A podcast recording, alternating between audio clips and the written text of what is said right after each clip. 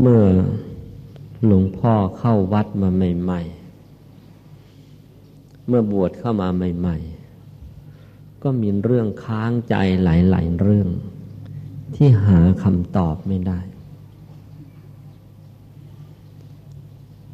แต่เมื่อบวชแล้วก็รู้สึกอึดอัดขัดข้องว่าทำไมปู่ย่าตาทวด ช่างไม่ ไม่เตรียมบทฝึกสำหรับสิ่งเหล่านี้มาไว้ให้เลย มันน่าน้อยใจนัก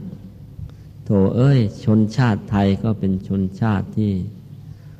เจริญรุ่งเรืองมาตั้งแต่โบราณ แต่ว่าสิ่งที่จำเป็นคือบทฝึกนิสัยของลูกหลานนี่ น่าจะมีให้อย่างดีทำไมนาะปู่ย่าตายายของเราจึง ไม่มีบทฝึกทิ้งเอาไว้ให้ ในหลาย ๆ เรื่องเลยก็บางครั้งก็ยังนึกดูถูกบรรพบุรุษเอาเหมือนกัน แต่ว่าเมื่อไปอยู่ต่างประเทศ ก็ว่า เอ๊ะก็คนไทยเราก็มีอะไรดี ๆ เหนือกว่าชาวต่างประเทศอยู่หลาย ๆ เรื่อง บางอย่างสู้เขาไม่ได้ ไอ้บางอย่างก็เหนือกว่าเขา เอ๊เราบทฝึกมันมาจากตรงไหนกันเนี่ย ไม่ได้รู้ตัวเลยว่าเราถูกฝึกมา แต่ว่าก็ไอ้ส่วนที่เหนือกว่าชาวประเทศอื่น ๆ มันมีอยู่อะก็เที่ยวมองหาบทฝึกหาไม่เจอ จนกระทั่งมาบวชแล้ว ค่อยเจอมาตามลำดับลำดับ แล้วถึงได้รู้ว่าว่าอะไร รู้ว่าเรามันยังไม่รู้ รู้ว่าเรามันยังโง่อยู่ ไปหลงตำหนิบรรพบุรุษซะตั้งนาน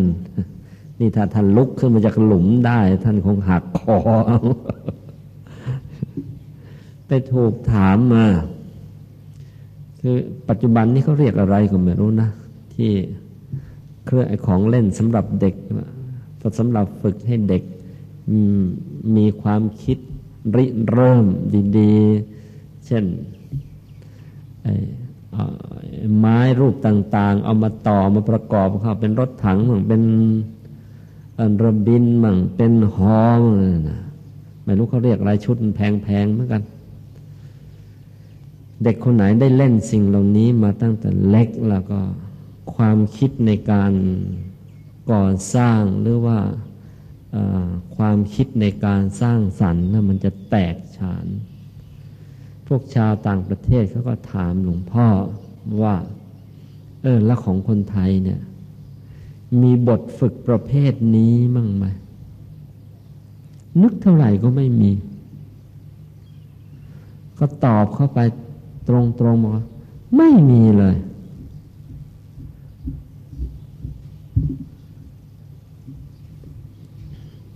ตอบเข้าไปไม่มีเลย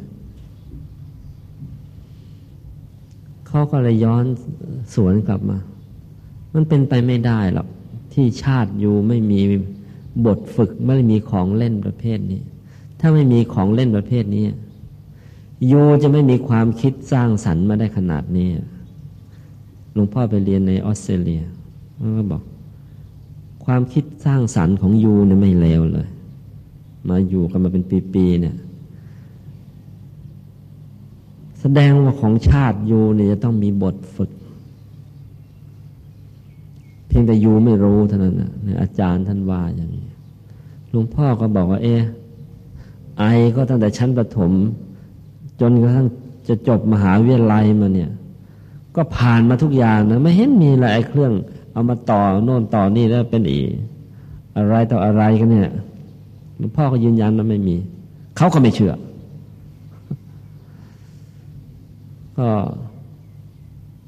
ไม่รู้จะว่ายังไงกัน แล้วต่างคนต่างก็เลยเลิกรากันไป นี่ก็เป็นบทเรียนของหลวงพ่อ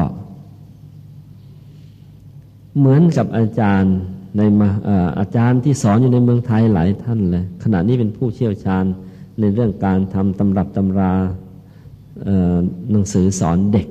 เด็กเล็ก อีกเหมือนกัน ฝรั่ง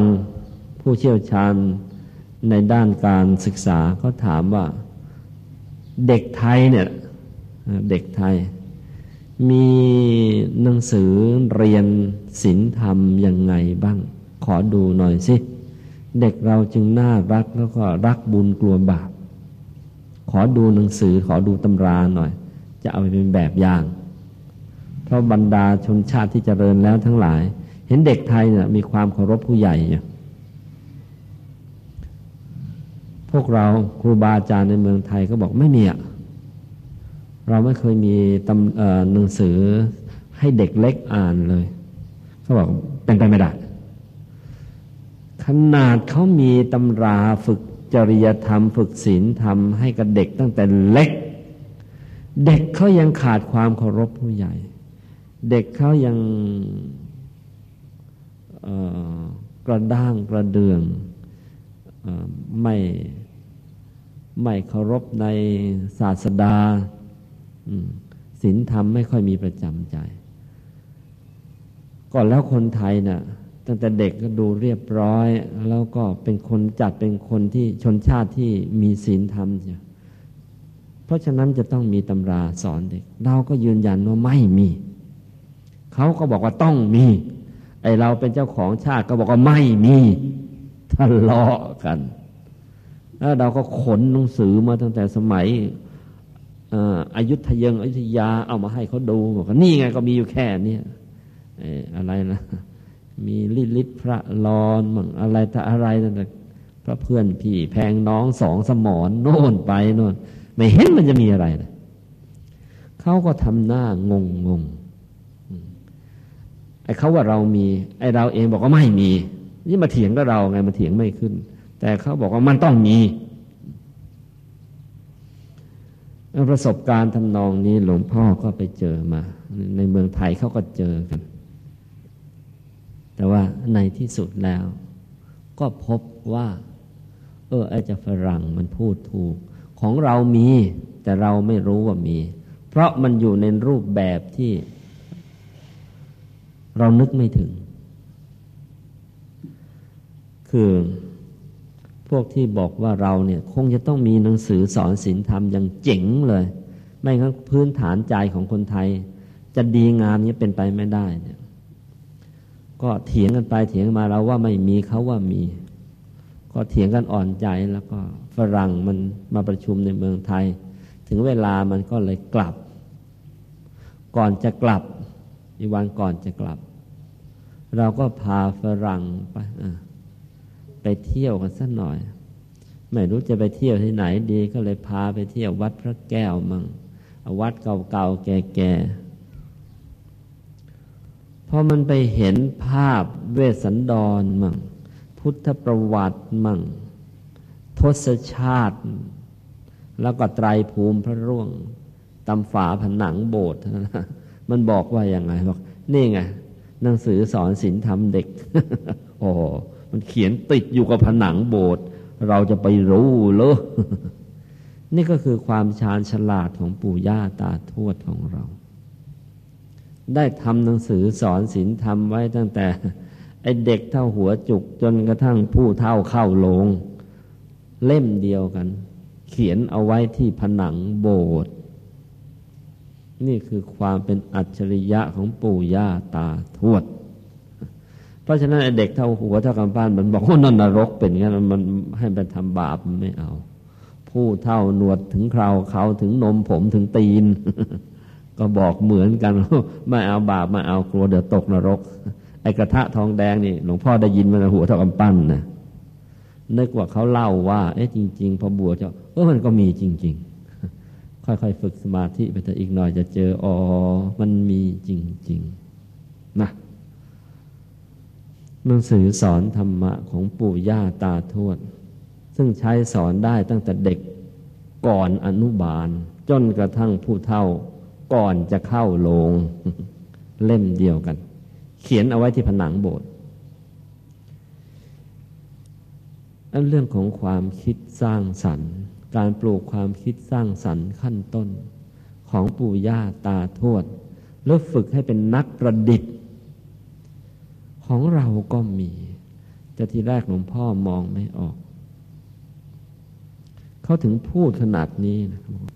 เป็นไปไม่ได้นะ ที่ว่าคนไทยไม่มีบทฝึกให้ลูกหลานเป็นนักประดิษฐ์เนี่ย เป็นไปไม่ได้หรอกเพราะว่าประเทศไทยนะประเทศของยูเนี่ยมีนักเจรนายเพชรพลอยติดอันดับโลกเนี่ยเยอะแยะเลย คุณคิดดูในโลกนี้เขาบอก มีนักเจรนายเพชรนักเจรนายพลอยประเภทเนี่ยที่มือเจ๋งๆเนี่ยมีอยู่ประมาณสี่ห้าพันคนสี่ห้าพันคน อยู่ในเมืองไทยประมาณสองพันคน ทั้งโลกนะมีอยู่สี่ห้าพัน แต่อยู่ในเมืองไทยแล้วอยู่ประมาณสองพันคน ครึ่งโลกอยู่ในเมืองไทย เป็นไปได้ยังไงว่า คนไทยไม่มีบทฝึกให้ลูกหลานเป็นนักประดิษฐ์ เป็นไปไม่ได้ หลวงพ่อเองก็ตอนนั้นมันไม่ค่อยรู้เรื่องอย่างนี้ มันเป็นแต่ยิงนกตกปลา ก็เถียงคอไปว่าไม่มีพอกลับมาถึงเมืองไทยเขาอพอกลับมา ก็มานั่งสังเกตดูมี แต่ว่าเรามองข้ามหลวงพ่อเองมองข้าม พวกเราหลายคนก็มองข้าม นอกจากมองข้ามแล้ว บางทีดูถูกเลยอะไรคือบทฝึกให้เป็นนักประดิษฐ์ฝีมือประณีตหนึ่งงานใบตองโอ้ยเอามาเย็บกระทงกันบ้างเอามาเย็บเป็นอะไรต่ออะไรไอ้นั่นแหละงานประดิษฐ์ขั้นต้นที่ทำให้ฝีมือประณีต งานใบตองนะ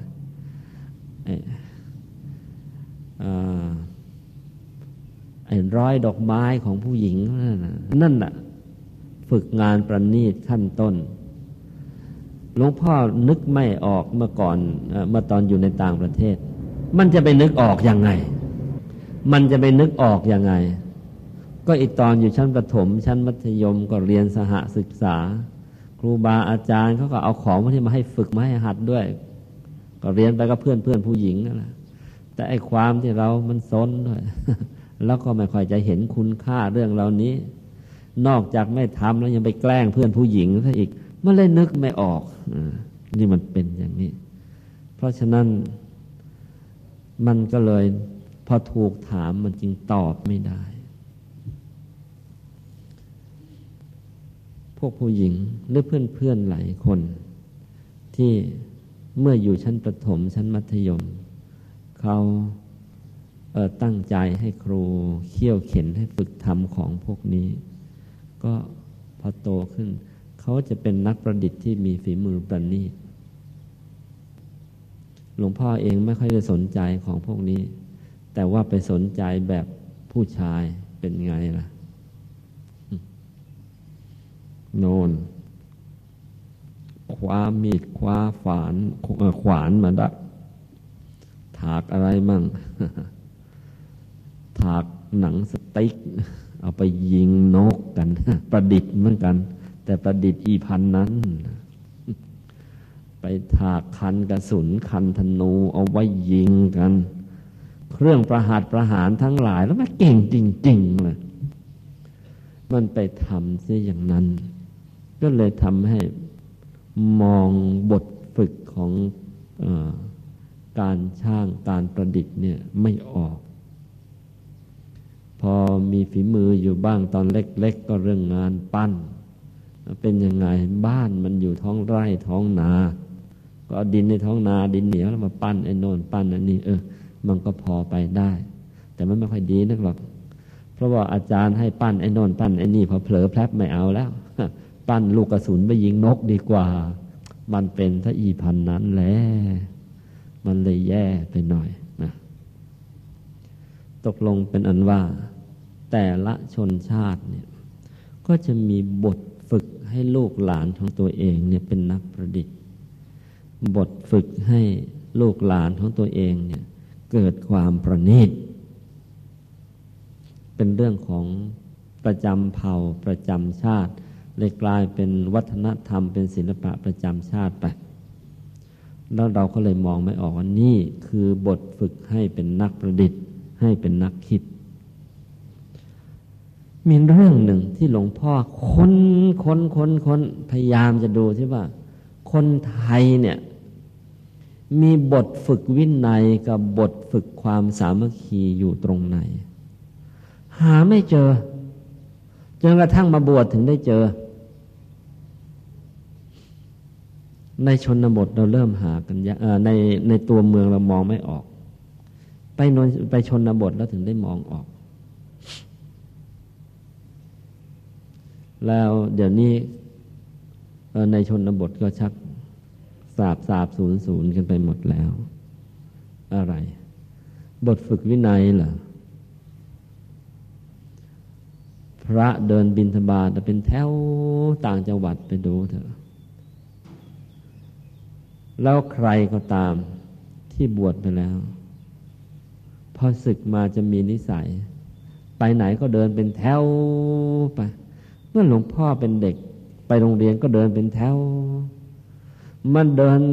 เต็มถนนให้ขวางตาชาวบ้าน ขวางเท้าชาวบ้านกับตอนเข้ากรุงเทพนี่แหละ ทั้งๆทที่กฎจราจรเรียนรู้แต่ไม่ไม่เอามาปฏิบัติหรอก เดินมันเต็มถนนได้หมด ให้เขาคอมเมนต์ซะพันนั่นแหละ ในตัวเมืองนี่แหละขาดวินัย พระในชนบทยังบินทบาทเป็นแถวอยู่ นั่งยังเป็นแถวอยู่ จะทำอะไรยังพร้อมเพรียงเป็นระเบียบอยู่ แต่ในเมืองหลวงนี่ยังว่าละหลวงพี่ท่านแย่งกันบินทบาทแซงบินทบาทซะแล้ว เลยหาบทฝึกวินัยไม่เจอ อ๋อ มันเป็นอย่างนี้เอง ยังไม่พอ หลวงพ่อสงสัย สงสัยว่า เอ๊ะของเราเนี่ย มีบทฝึกให้ทำงานเป็นทีมเวิร์กนี่มีไหม เอาว่าตั้งแต่เด็กเนี่ย หลวงพ่อเที่ยวหาหาหาไม่เจอ แต่ในที่สุดแล้วเฉลียวใจ ปรึกษากับหลวงพ่อธรรมชโยแล้วบอกมันน่าจะมี คงจะซ่อนอยู่ในวัฒนธรรมอันวัฒนธรรมไทย วัฒนธรรมชาวพุทธ อันใดอันหนึ่งก็ลองเคร่งครัดฝึกเเกี่ยวกับวัฒนธรรมไทยเราไปเถอะ แล้วเราจะต้องเจอ วันหนึ่งก็เจอจริง ๆ แล้วก็ได้นำเอามาฝึกพวกเรา แล้วมันก็ได้ผลทำให้การทำงานของวัดนี่ก้าวหน้า แต่อีตอนนี้ชักจะย่อนย่อนไปซะแล้วแหละ อะไร บทฝึกทำงานเป็นทีมให้เป็น ก็กราบพร้อม ๆ กันนะสิ คนเราเนี่ยอยู่เป็นจำนวนมากเป็นพันเป็นหมื่น ถ้าจะกราบเบญจางข้าประดิษฐ์ กราบให้พร้อมกันเนี่ย โดยไม่ต้องมีใครมาบอกกราบ กราบ กราบถ้าไม่ต้องมีใครมาบอก อย่าลืมนะเมื่อก่อนถึงบอกก็ไม่ได้ยิน เพราะ มันไม่มีไมค์ ไมค์มันไม่มี แล้วเวลาจะบอกให้คนกราบจะตะโกนลั่นลั่นแต่มันกราบบอกไม่ได้ มันก็มีแต่ว่าอ้าวพอไปพร้อมกันที่ลานวัดที่ศาลา มันจะต้องมี leader อยู่คนหนึ่งซึ่งนำกราบ โดยไม่ต้องออกเสียงเอะอะเลย แล้วเขาจะต้องทำให้ได้ดี พอจับประเด็นนี้ได้หลวงพ่อก็ทดลองดู แล้วมันได้จริง ๆ ก่อนเนี่ยละ ตั้งแต่อยู่ข้างในวัดแล้วศาลานั้นจุห้าร้อยคน ถึงเวลาก็มีคนนำอยู่คน แล้วก็พูดคำเดียวกราบ ก็พูดเบาๆด้วย กราบนะทุกคนก็จะกราบพร้อมกันหมดทั้งศาลานั่นแหละพูดคำเดียวแต่กราบพร้อมกันถึงสามครั้ง รือถ้าเวลาอบรมธรรมทายาทรุ่นไหน มีเวลามากคลุกคลีกับเด็กมากสักหน่อย ไม่ต้องบอกว่ากราบ แต่พอถึงเวลาแล้ว กราบพร้อมกันเองโดยปริยายตรงนี้เข้าท่ามากเลยไม่ต้องบอก แต่ว่ากราบพร้อม นี่แน่จริงเออทำมาได้แล้วแต่พอออกมาอยู่ที่สภาธรรมกายสภาใหญ่นี่ ความที่พวกเราชอบอะไรล่ะทำอะไรตามใจคือไทยแท้ นั่งกันอยู่คนละมุมสองมุม ดีว่าศาลานี่มันยาวแค่ร้อยเมตร คนสุดท้ายเราเป็นนั่งอยู่ท้ายศาลาห่างกันแค่ร้อยเมตร นี่ถ้ายาวกิโลคงไปนั่งอยู่ไอ้ท้ายศาลาที่กิโลงอะไรเรามันเป็นสัพนีปรากฏว่าบท ให้การทำงานเป็นทีมเป็นบทบทฝึกแห่งความพร้อมเพรียงบทแรกง่าย ๆ คือกราบเบญจางคประดิษฐ์ให้พร้อมกันได้ โดยไม่ต้องมีใครมาบอกว่ากรอบ กราบกราบนั่นคือบทฝึกของปู่ย่าตาทวดเรานะเดี๋ยวอีตอนนี้นี่เมื่อกี้นี่นั่งดูอยู่กราบตั้งบอกตั้งสามกราบ มันก็ยังไม่ค่อยพร้อมนะแสดงว่าไอ้ตอนนี้ ความสนใจหมู่คณะนี่มันย่อน ไม่ใช่ย่อนหรอก มันยานไปแล้วนะเอาไว้เดี๋ยวเทศจบแล้วเราเข้ามาว่ากัน เดี๋ยวทีนี้ เรื่องที่หลวงพ่อจะนำมาฝากวันนี้ ก็เป็นเรื่องที่ พวกเราไม่เฉพาะชาวพุทธ ชาวโลกควรจะรู้ ถ้าไม่รู้เสียชาติเกิด คือเรื่องของพระคุณพ่อแม่ และการตอบแทนพระคุณของท่าน เรามีความจำเป็นต้องรู้ ถ้าไม่รู้เสียชาติเกิดจริง ๆ หมูหมากาไก่ มันก็มีพ่อมีแม่ แต่ทั้งๆทที่พ่อแม่มันเลี้ยงดูมันมา พอมันโตขึ้น คุณพ่อคุณแม่เขามัน มันนึกไม่ออก แม่มันสละชีวิตเพื่อมันจ้นะพ่อมันสละชีวิตเพื่อมันจ้นะแต่ว่าพอโตขึ้นมาแล้ว มันนึกไม่ออก มันตรองไม่ได้ เพราะว่ามันเป็นแค่สัตว์เดรัจฉาน ไปดูสิ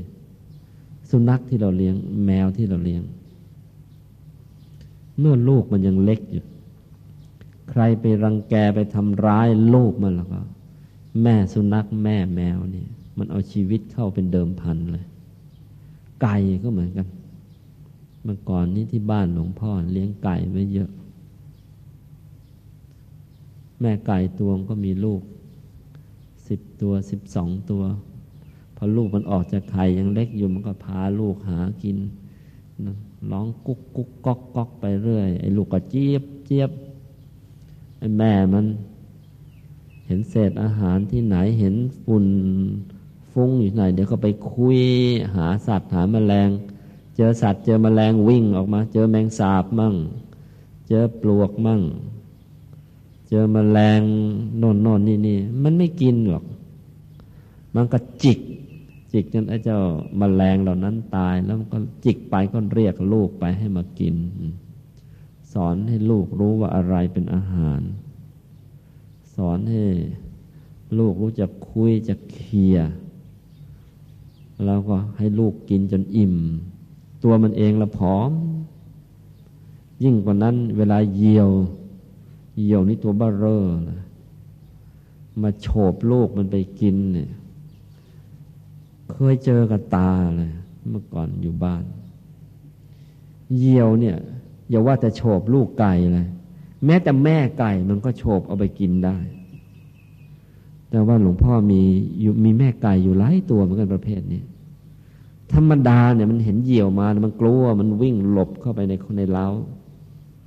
แต่ช่วงมันมีลูก เหยี่ยวโฉบลูกมันไม่มันโดดตีเหยี่ยวเหยี่ยวต้องปล่อยลูกมันลงมา อืมธรรมดามันวิ่งหนีเหยี่ยว มันกลัวเหยี่ยว โฉบมันไปเหมือนกัน แต่ว่าตอนมันมีลูกเนี่ยเหี่ยวมาโฉบลูกมันไป แล้วมันไม่ยอม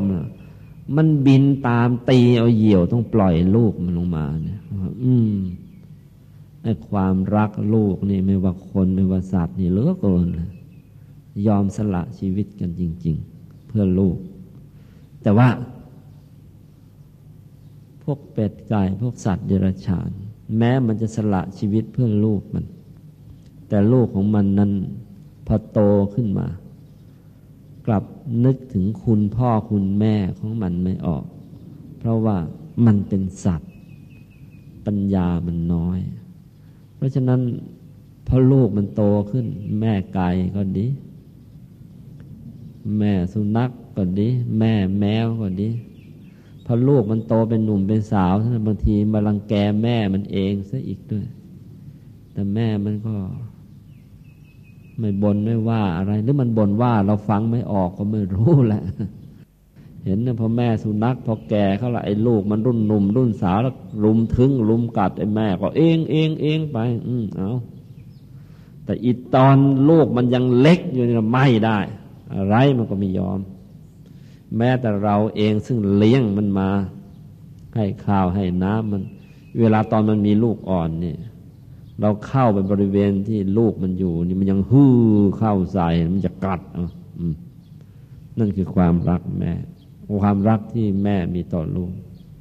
ความหวง ความห่วงที่แม่มีต่อลูก เออสละชีวิตให้ลูกได้ใช่ไม่ ไม่มันไม่คำนึงหรอกว่า เมื่อลูกมันโตแล้วจะคิดถึงคุณมันไม่หรือเปล่าไม่คำนึงก็นั่นคือชีวิตของสัตว์ ส่วนชีวิตของคนต่างกันไป ต่างกันไปเยอะ คือเมื่อเล็กแม่ก็ถนอมกล่อมเกลี้ยง เลี้ยงดูมาอย่างดี ไม่ใช่ไม่น้อยหน้าสัตว์หรอกำได้ดียิ่งกว่าสัตว์นัก เพราะเรามีสติปัญญาสูงกว่า แล้วคุณค่าของลูกก็อยู่ตรงที่ว่า เมื่อโตขึ้นมาแล้ว ก็รู้จักการตอบแทนพระคุณ แล้วไม่ใช่ตอบแทนกันเล็ก ๆ น้อย ๆ ด้วย ตอบแทนกันเต็มที่เลยวันนี้เรามาลองศึกษากัน ถึงเรื่องพระคุณของพ่อแม่เราวิธีตอบแทนพระคุณกัน เพราะว่าเรื่องเหล่านี้เป็นเรื่องสำคัญ แล้วก็เป็นเรื่องเกี่ยวโยงไปถึงการบวชภาคฤดูร้อนด้วย จึงขอนำมาพูดในวันนี้ เรื่องแรก เราลองมาฟังดูก่อน ว่า เกี่ยวกับเรื่องของการเรื่องการเกิดของคนเรานั้น ลองดูสิพระสัมมาสัมพุทธเจ้าทรงมีความเห็นว่าอย่างไร เราก็เเข้ากันได้ไหมกับหลักวิทยาศาสตร์ในปัจจุบันนี้ หรือมีความลึกซึ้งเหนือกว่ามากมายมหาศาลเพียงใด เรามาลองฟังกันดูคือในการเทศเนี่ยนะลวงเมื่อก่อนนี้หลวงพ่อไม่ค่อยชอบหรอก ที่จะหยิบตำรับตำราขึ้นมาอ่าน จะพูดเรื่องอะไรก็สรุปเป็นเนื้อหาออกมาเลย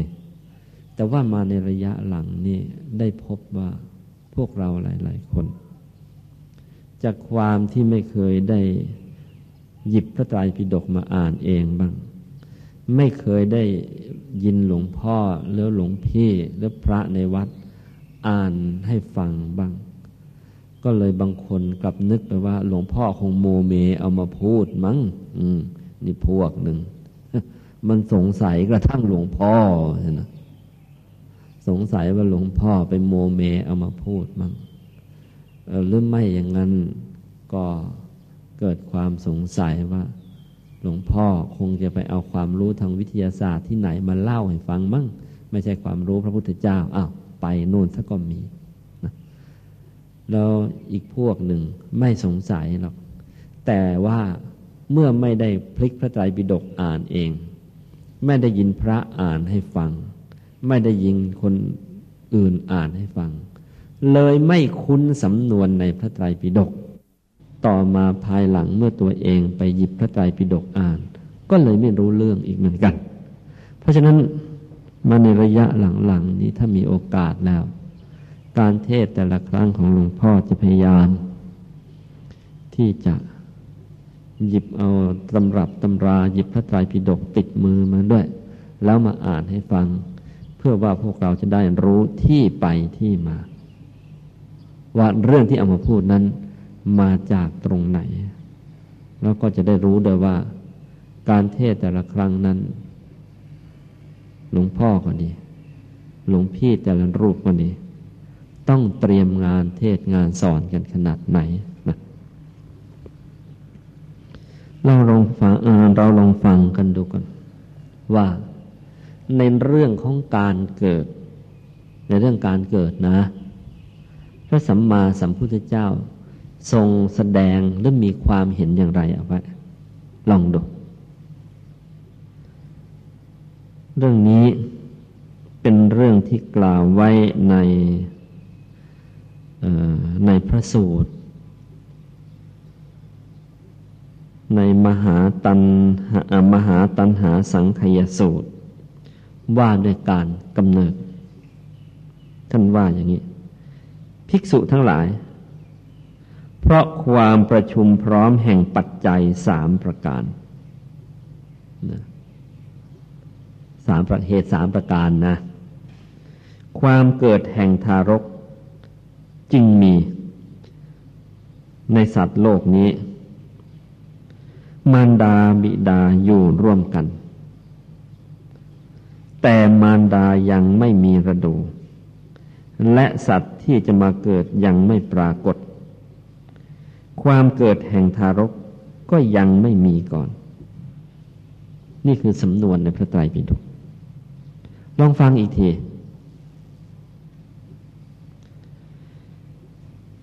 เพราะความประชุมพร้อมแห่งปัจจัยสามประการ คือ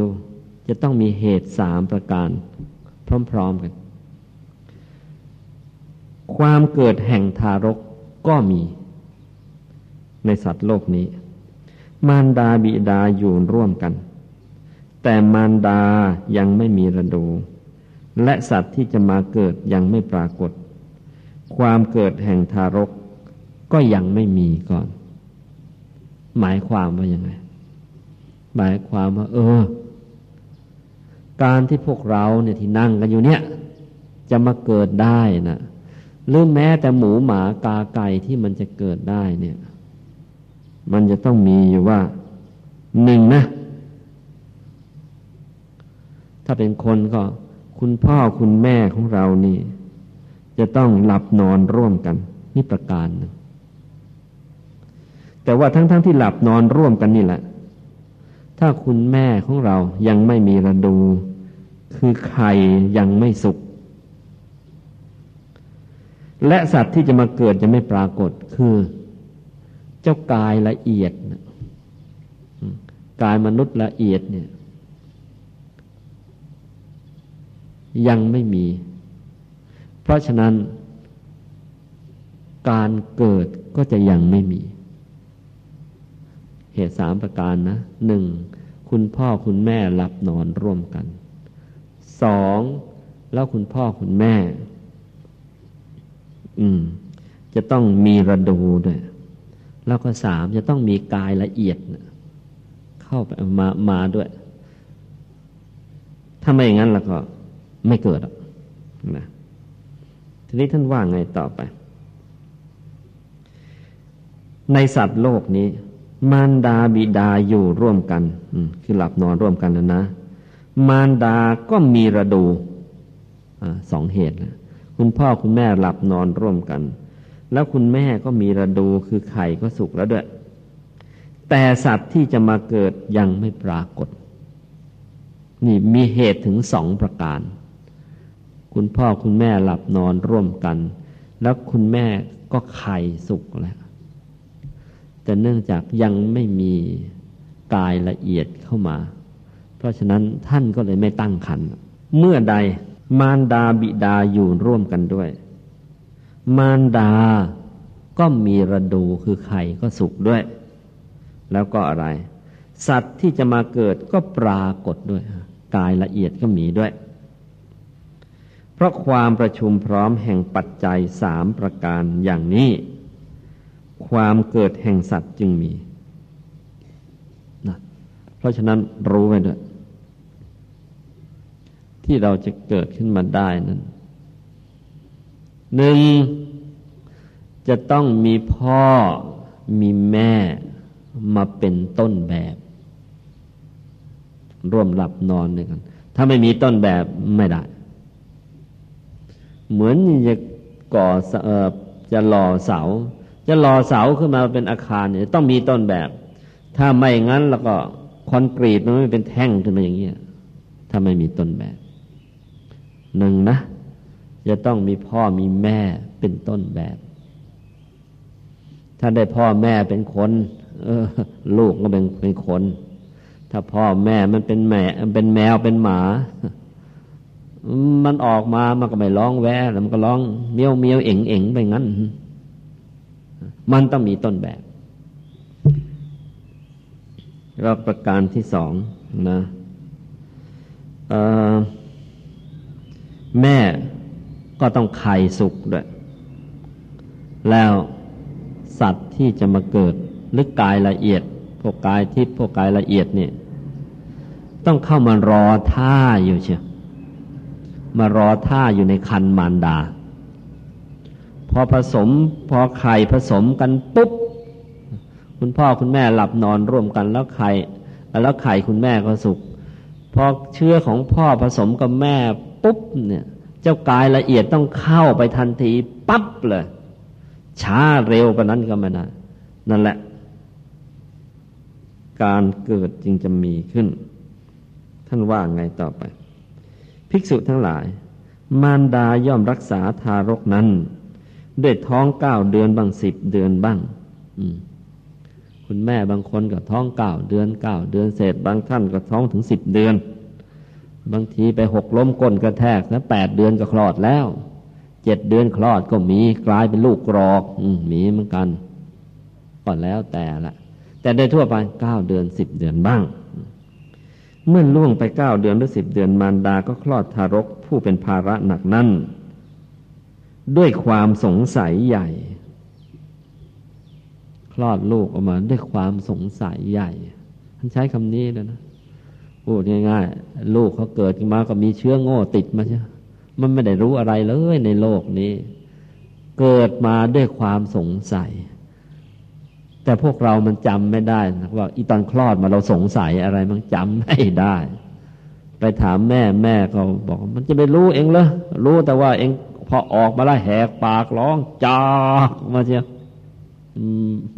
แม่ก็บอกเราได้แค่นั้น และเลี้ยงทารกผู้เป็นภาระหนักนั้น ซึ่งเกิดแล้วด้วยโลหิตของตนด้วยความสงสัยใหญ่ เสร็จแล้วท่านตรัสเอาไว้ชัดเจน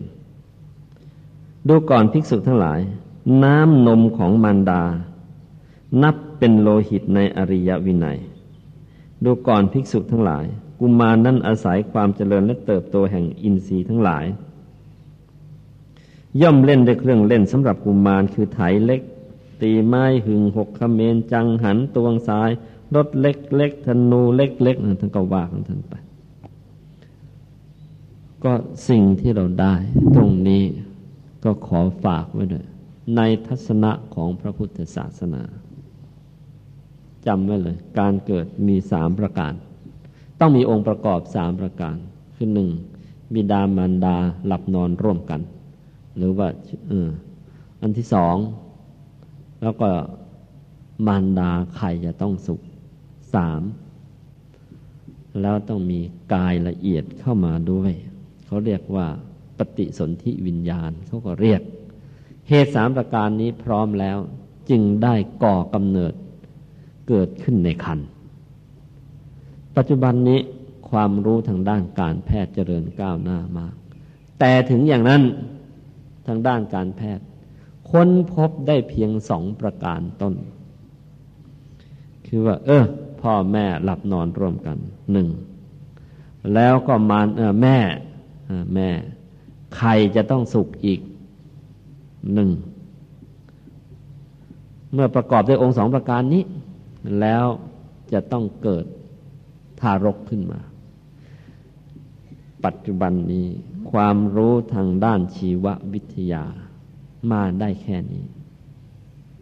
แต่ของพุทธองค์ ลึกไปกว่านั้น พบว่ามีถึงสามประการ นี่คือพระปรีชาญาณของพระองค์ อะไรทำให้ท่านมองไปทะลุไปได้ถึงเรื่องเหล่านี้ ทั้งๆทที่เนี่ย แพทย์กว่าจะรู้ว่าประกอบด้วยเหตุสองประการนี้ใช้เวลากันเป็นพันปีเอากล้องส่องแล้วส่องอีกกว่าจะมีวิวัฒนาการเกิดกล้องจุลทรรศน์ขึ้นมาในโลกนี้ได้หือหืดขึ้นคอเลย เมื่อกล้องจุลทรรศน์เกิดขึ้นแล้วพัฒนาขึ้นมาแล้วจึงค้นพบว่าอ๋อจะตั้งครรภ์ต้องประกอบด้วยเหตุสองคือมารดาบิดาหลับนอนร่วมกันหนึ่ง แล้วมารดาก็ไข่สุกอีกหนึ่ง รู้แค่นี้ ถ้ามันเป็นแค่นี้จริง ๆ แล้วก็ ถ้าอย่างนั้นทุกครั้งที่มารดา ไข่สุกแล้วหลับนอนร่วมกับบิดา ก็จะต้องมีคันนะสิ แต่ไม่ได้เป็นอย่างนั้นหรอกทำไม ก็เพราะว่ายังมีองค์ประกอบที่สามจะต้องมีปฏิสนธิวิญญาณเข้ามาด้วย หรือกายละเอียดเข้าไปด้วย มันถึงจะเกิดไม่อย่างนั้นไข่ที่ผสมแล้ว ก็ฟอไม่เป็นชีวิตขึ้นมา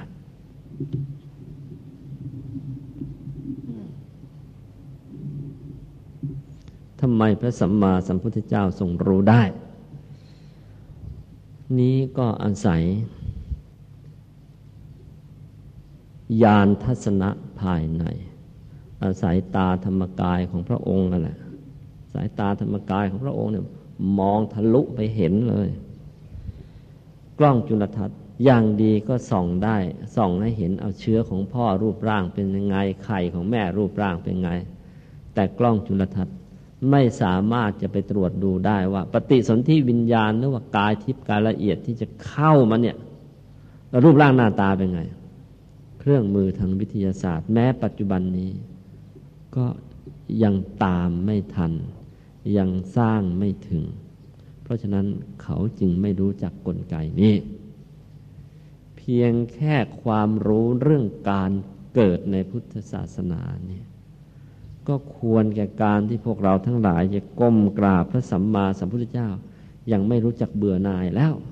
เพราะว่าได้ไปคนความรู้ที่ยากที่ใครๆจะรู้ได้ ยากที่คนทั้งโลกจะช่วยกันคิดให้ออก พระองค์ก็เอามาให้แล้ว ดูนะ สมเด็จพ่อของเราเนี่ยเจ๋งจริง ๆ อย่างนี้ศาสดาใด ๆ ในโลก ค้นไม่เจอ สมเด็จพ่อเราค้นเจอ แน่หรือไม่แน่ไปพิจารณา ยังไม่พอ ที่ใช้คำนี้น้ำนมของมารดา นับเป็นโลหิตในอริยวินัย นมของแม่นั้นนะมาจากอะไร ไม่ว่าแม่คนแม่สัตว์ก็ตาม เลือดของแม่นั่นแหละ กลั่น แล้วจะกลายเป็นน้ำนมออกมา กลั่นเกิดเป็นน้ำนมออกมา นี่เป็นนกลไกในธรรมชาติทีเดียว ซึ่งกลไกอันนี้เนี่ยในวงการวิทยาศาสตร์ก็เพิ่งมาค้นพบกันเมื่อระยะร้อยปีสองร้อยปีนี้แต่พระองค์นะค้นพบมานับด้วยพันพันปีเลยทรงเห็นเลย การเปลี่ยนเลือดให้เป็นน้ำนมเนี่ยเปลี่ยนได้จริงจริง เปลี่ยนได้จริงจริงโดยไม่ต้องไปอาศัยกล้องอะไรมาส่องนะพระองค์เห็นชัดเลย เห็นด้วยตาธรรมกายของพระองค์ คราวนี้ยังไม่พอ ก็เพราะว่าเราเนี่ยจะเกิดมาได้ต้องมีพ่อมีแม่เป็นต้นแบบนี่เอง ใครโชคดี ได้พ่อแม่ที่เป็นมีเป็นรูปรูปร่างเป็นคน พอคลอดออกมาแล้วก็เป็นคน ถ้าใครย่ำแย่หน่อย ได้พ่อแม่เป็นคนเหมือนกัน แต่เป็นคนที่พิการ ไม่สมบูรณ์ คลอดออกมาก็เป็นคนพิการ นี่ก็ย่ำแย่ละถึงแม้เป็นคนก็เป็นคนที่เสียเปรียบตั้งแต่ต้น ยิ่งพ่อแม่ นอกจากเป็นคนพิการแล้วยัง หรือถึงเป็นคนแข็งแรงก็ตามที แต่ติดยาเสพติด ไม่รู้จักถนอมลูกในคันเป็นไง แพ้ท้องอยู่ก็กินเหล้าไอ้แม่นะเมาเดินโซเซแซดแซดแซดให้ชาวบ้านเห็น ไอ้ลูกก็เมาดิ้นอยู่ในท้องอีกเหมือนกัน บอกเมาทั้งแม่ทั้งลูกอะแหละเวรอะไรของมันก็ไม่รู้ เพราะฉะนั้นแม่ขี้เมาคลอดลูกออกมา เห็นหน้าก็รู้นะไอ้ลูกขี้เมาแต่มันเมาตั้งแต่อยู่ในเบาะก็ทำไมใช่ไหมเมาตั้งอยู่ในเบาะก็มันเมาตั้งอยู่ในท้องแล้วพอคลอดมาเห็นแล้วเห็นหน้าขี้เมา หน้าแก่แก่เคยไปสังเกตไหมชนีก็ตามลิงก็ตาม คลอดออกมาวันนั้นเรื่องตัวเล็ก ๆ อยู่อายุเพิ่งเดือนสองเดือนเนี่ย หน้าลิงหน้าชนีไม่ไม่ตึงเหมือนหน้าคนนะมันเหี่ยว มันแก่ตั้งแต่เกิด เรานี่ยังหน้าตึงชนนี้นั่นหน้าเหี่ยวแก่ตั้งแต่เกิดไม่ใช่นี่มันเป็นอย่างนั้นโชคดีนะแม่เป็นคนพ่อเป็นคนอยู่เนี่ย กราบบ้านมันไปกราบแม่ท่านดีๆถ้าไม่ได้แม่เป็นต้นแบบที่เป็นคนป่านนี้เราเองเองเองวิ่งอยู่ไหนก็ไม่รู้มันมาอย่างนี้ เพราะฉะนั้นอย่าว่าแต่พ่อแม่ไม่เลี้ยงเอออย่าว่าแต่พ่อแม่เลี้ยงดูมาอย่างดีเลยแม้ท่านไม่ได้เลี้ยง พียงให้ยืมท้องเกิดเป็นคนได้มาขอบคุณไปขอบคุณนั้นไม่ต้องไปปัดตัดพ่อต่อว่าใด ๆ ทั้งสิ้น ไม่ต้องมาร้องเองเองอิงอิงก็ดีแล้ว คิดอย่างนี้แล้วสบายใจ แม่ไม่มีสมบัติพันล้านให้ก็ไม่เป็นไร ไปหาเองก็แล้วกัน ทีนี้หนึ่งนะต้องได้พ่อแม่เป็นต้นแบบสอง ต้องได้พ่อแม่รักษาคันถนอมคันเป็นด้วย โอ้ยถนอมกล่อมเกลี้ยงอย่างดีเก้าเดือนบ้างสิบเดือนบ้างก็จะคลอดออกมานะ่ะ เดี๋ยวนี้เขารีดลูกออกมาก็มี หรือไม่ได้รีดลูก แต่ไม่ได้ระมัดระวังไปกระทบกระเทือน มันก็เลยกลายเป็นลูกกรอกออกมาก็มี มันมากันอย่างนี้ เพราะฉะนั้นไอ้เราที่รอดมันนั่งอยู่ได้นี่ โอ้ย สร้างบุญมาเยอะ เพราะฉะนั้นอย่าขี้เกียจสร้างบุญต่อไปนะ สร้างไปเยอะๆเถอะชาติใดชาติหนึ่ง บุญเต็มที่ครับพอคลอดมาคงเดินได้ทันทีเลยอืออย่างนั้นละข่าวทาไว้ไม่ใช่พอคลอดออกมาต้องผ่าตัดทันทีไอ้นี่แย่หน่อย ทีนี้มันรู้แล้ววันนี้จะเกิดมานี่ เห็นเห็นเนี่ยเราต้องได้พ่อแม่เป็นต้นแบบ ยิ่งได้ต้นแบบเป็นคนแล้วก็โอกาสได้เปรียบมันก็เยอะ เพราะไม่มีรูปร่างของสัตว์โลกชนิดใด ๆ จะเหมาะแก่การทำความดีเท่ากับคน ลองดูสิเนี่ยแหมเรามันรูปร่างมันบอบบาง ถ้าแข็งแรงกว่านี้มันก็จะดีแล้วเออ เอาไหมล่ะเป็นลูกควาย แข็งแรงดี ไม่เอาทำไมไม่เอา เพราะถึงแข็งแรงแต่รูปร่างไม่เหมาะในการที่จะทำความดี เอาไม่ล่ะไปเกิดเป็นลูกช้าง เป็นช้างน้อย ไม่เอาไว้เป็นคนนี่เราว่าเป็นควายก็ไม่เอา เป็นช้างก็ไม่เอา ยิ่งเป็นเป็ดเป็นไก่โดนเชือด ยุบยับไปหมดยิ่งไม่เอา เป็นคนเนี่ย ดีแล้วนะนี่ เพราะฉะนั้นพระคุณขั้นต้นของพ่อแม่นี่ ให้ยืมแบบนี่ก็โหพระคุณท่วมแล้ว ไม่ต้องไปตัดพ่อต่อว่ากัน ยิ่งท่านถนอมกล่อมเกลี้ยงเลี้ยงดูมา จนกระทั่งได้เติบใหญ่มาเพระคุณยิ่งท่วมท้นนับทวีไม่ไหว เติบใหญ่มาแล้วยังให้ความรู้ ยังให้ทุนให้ร้อนอีกสารพัดละถ้าอย่างนั้นพระคุณของท่านเกินที่ใครๆจะ นับขนาได้ เพราะฉะนั้นพระองค์ตรัสว่าอย่างไง พระองค์ตรัสเอาไว้ในอังคุตรนิกายทุกนิบาตว่า พูดถึงหน้าที่ของบุตรแหละดูก่อนภิกษุทั้งหลาย เรากล่าวการกระทำตอบแทนไม่ได้ง่ายแก่ท่านทั้งสองท่าน ทั้งสองท่านคือใคร คือมารดาหนึ่ง บิดาหนึ่ง ดูก่อนภิกษุทั้งหลาย บุตรพึงประคับประคองมารดาด้วยบ่าข้างหนึ่ง พึงประคับประคองบิดาด้วยบิดาด้วยบ่าข้างหนึ่ง เขามีอายุมีชีวิตอยู่ตลอดร้อยปี และเขาพึงปฏิบัติท่านทั้งสองนั้นด้วยอาการ ด้วยการอบกลิ่นการนวดการให้อาบน้ำและการ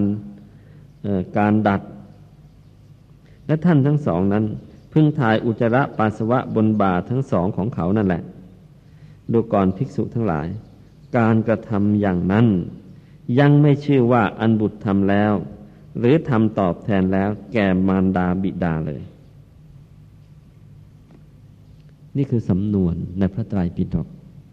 คนรุ่นมาร้อยปีอ่านสบายสบายอรุณนี้อ่านทำตาแป้วแป้วเขาว่าอะไรเนี่ยท่านว่าอย่างนี้ บอกว่าพ่อกับแม่เนี่ยนะ มีพระคุณกับลูกมากมากมากการจะตอบแทนพระคุณของท่านเนี่ยทำยังไงมันก็ไม่หมดนะ แม้ทำชนิดที่ตอบแทนชนิดที่ใคร ๆ ก็ทำการตอบแทนอย่างนี้ได้ยากแล้ว ถึงแม้จะทำแล้ว ก็ยังไม่หมดอีกทำไง คือเอาพ่อเอาแม่ขึ้นมาวางไว้บนไหล่ข้าง เอาเอาพ่อวางบนไหล่ข้าง แม่วางบนไหล่ข้าง แล้วก็ป้อนข้าวป้อนน้ำ ดำบำรุงดูแลท่านทุกอย่างแล้วให้เรียบร้อยเลย แม้ที่สุดจะถ่ายอุจจาระปัสสาวะอยู่บนบานั่นแหละไม่ต้องหลงมากันละทำอย่างนี้แล้วก็ยังไม่ได้ชื่อว่าตอบแทนพระคุณท่านเลยโถ นี่เป็นคำอุปมานะไม่มีใครทำได้จริงๆหรอกโถพ่อแม่ก็ตัวเบลเลอวางว่ามันไหลวางไงไหลหักตาย นี่เป็นเพียงคำอุปมา วันนี้นะ ถ้าจะว่าทีงเอาเธอ แหมเลี้ยงพ่อเลี้ยงแม่กันให้เต็มที่นะอุปมาว่าเอาท่านมาวางไว้บนไหล่ทั้งสองข้างเลย แล้วดูแลท่านอย่างดีเลยถึงอย่างนั้นก็ยังยังตอบแทนท่านได้ไม่หมดหรอกทำไมถึงไม่หมด ก็บอกแล้วเป็นต้นแบบในการเป็นคนของเราไม่งั้นป่านนี้เองเองอิงอิงไปแล้วอะ่ะแค่พระคุณให้ยืมแบบนี่ก็อือหือเหลือเกินเลย ถ้ายิ่งได้เลี้ยงดูประครบประงมอย่างดีอีกพระคุณก็ยิ่งเหลือหลาย เพราะฉะนั้น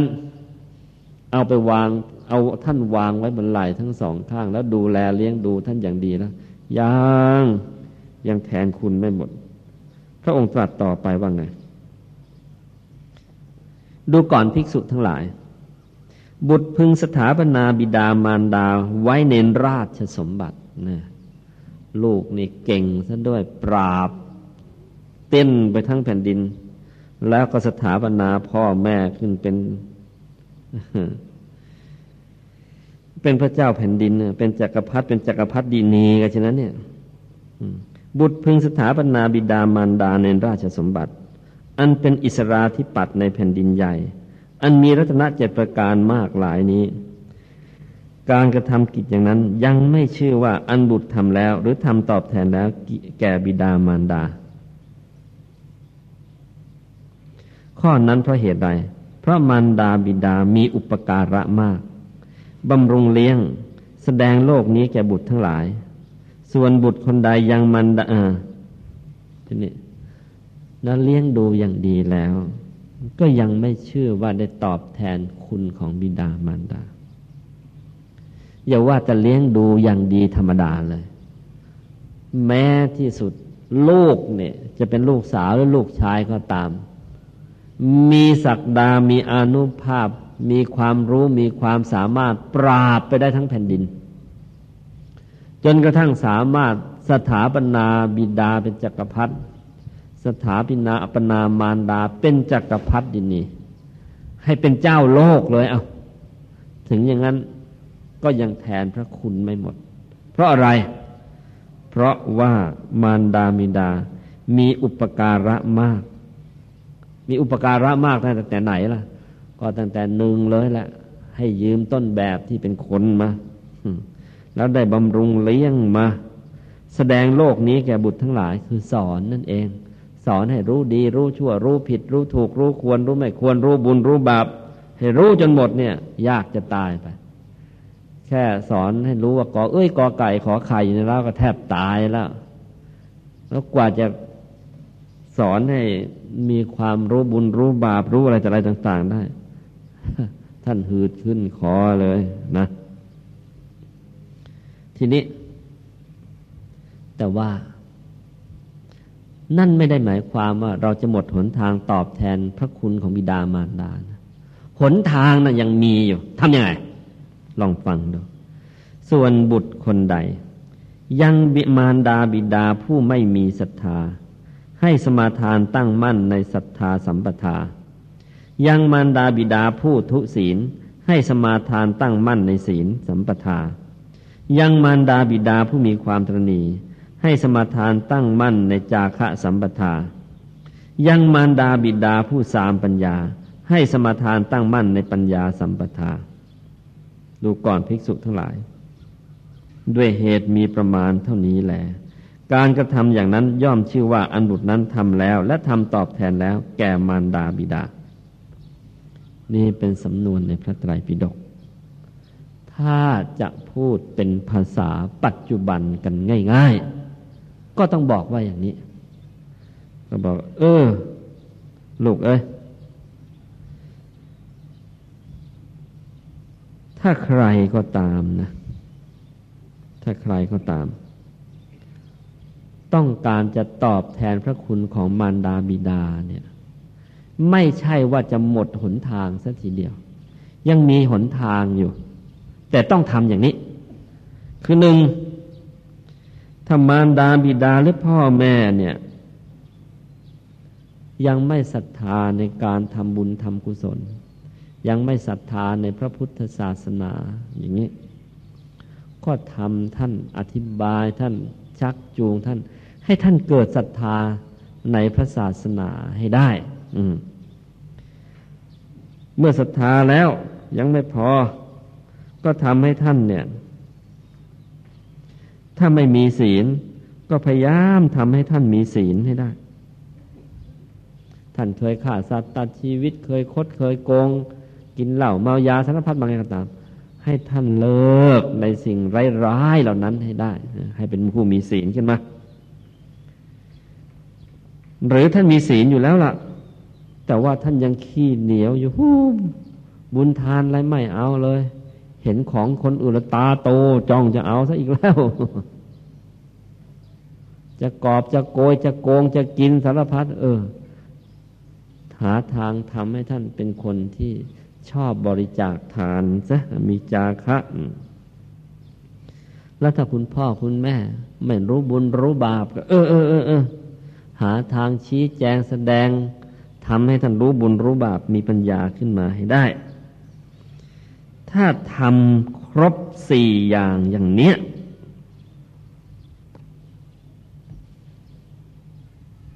นี่พระคุณของท่านที่มีอยู่หมดเลย ถือว่าแทนคุณได้หมด เอ๊ะทำไมมันง่ายจัง ไม่สมเหตุสมผลเลย สม สมยังไง ดูให้ดีลูกสมตรงนี้ ถึงเราจะมีความสามารถสถาปนาพ่อแม่เป็นจักรพรรดิและจักรพรรดินีก็ตาม แต่สมบัติทั้งโลกที่เราได้มานั่นนะ กันไม่ให้พ่อกับแม่ตกนรกได้ไหม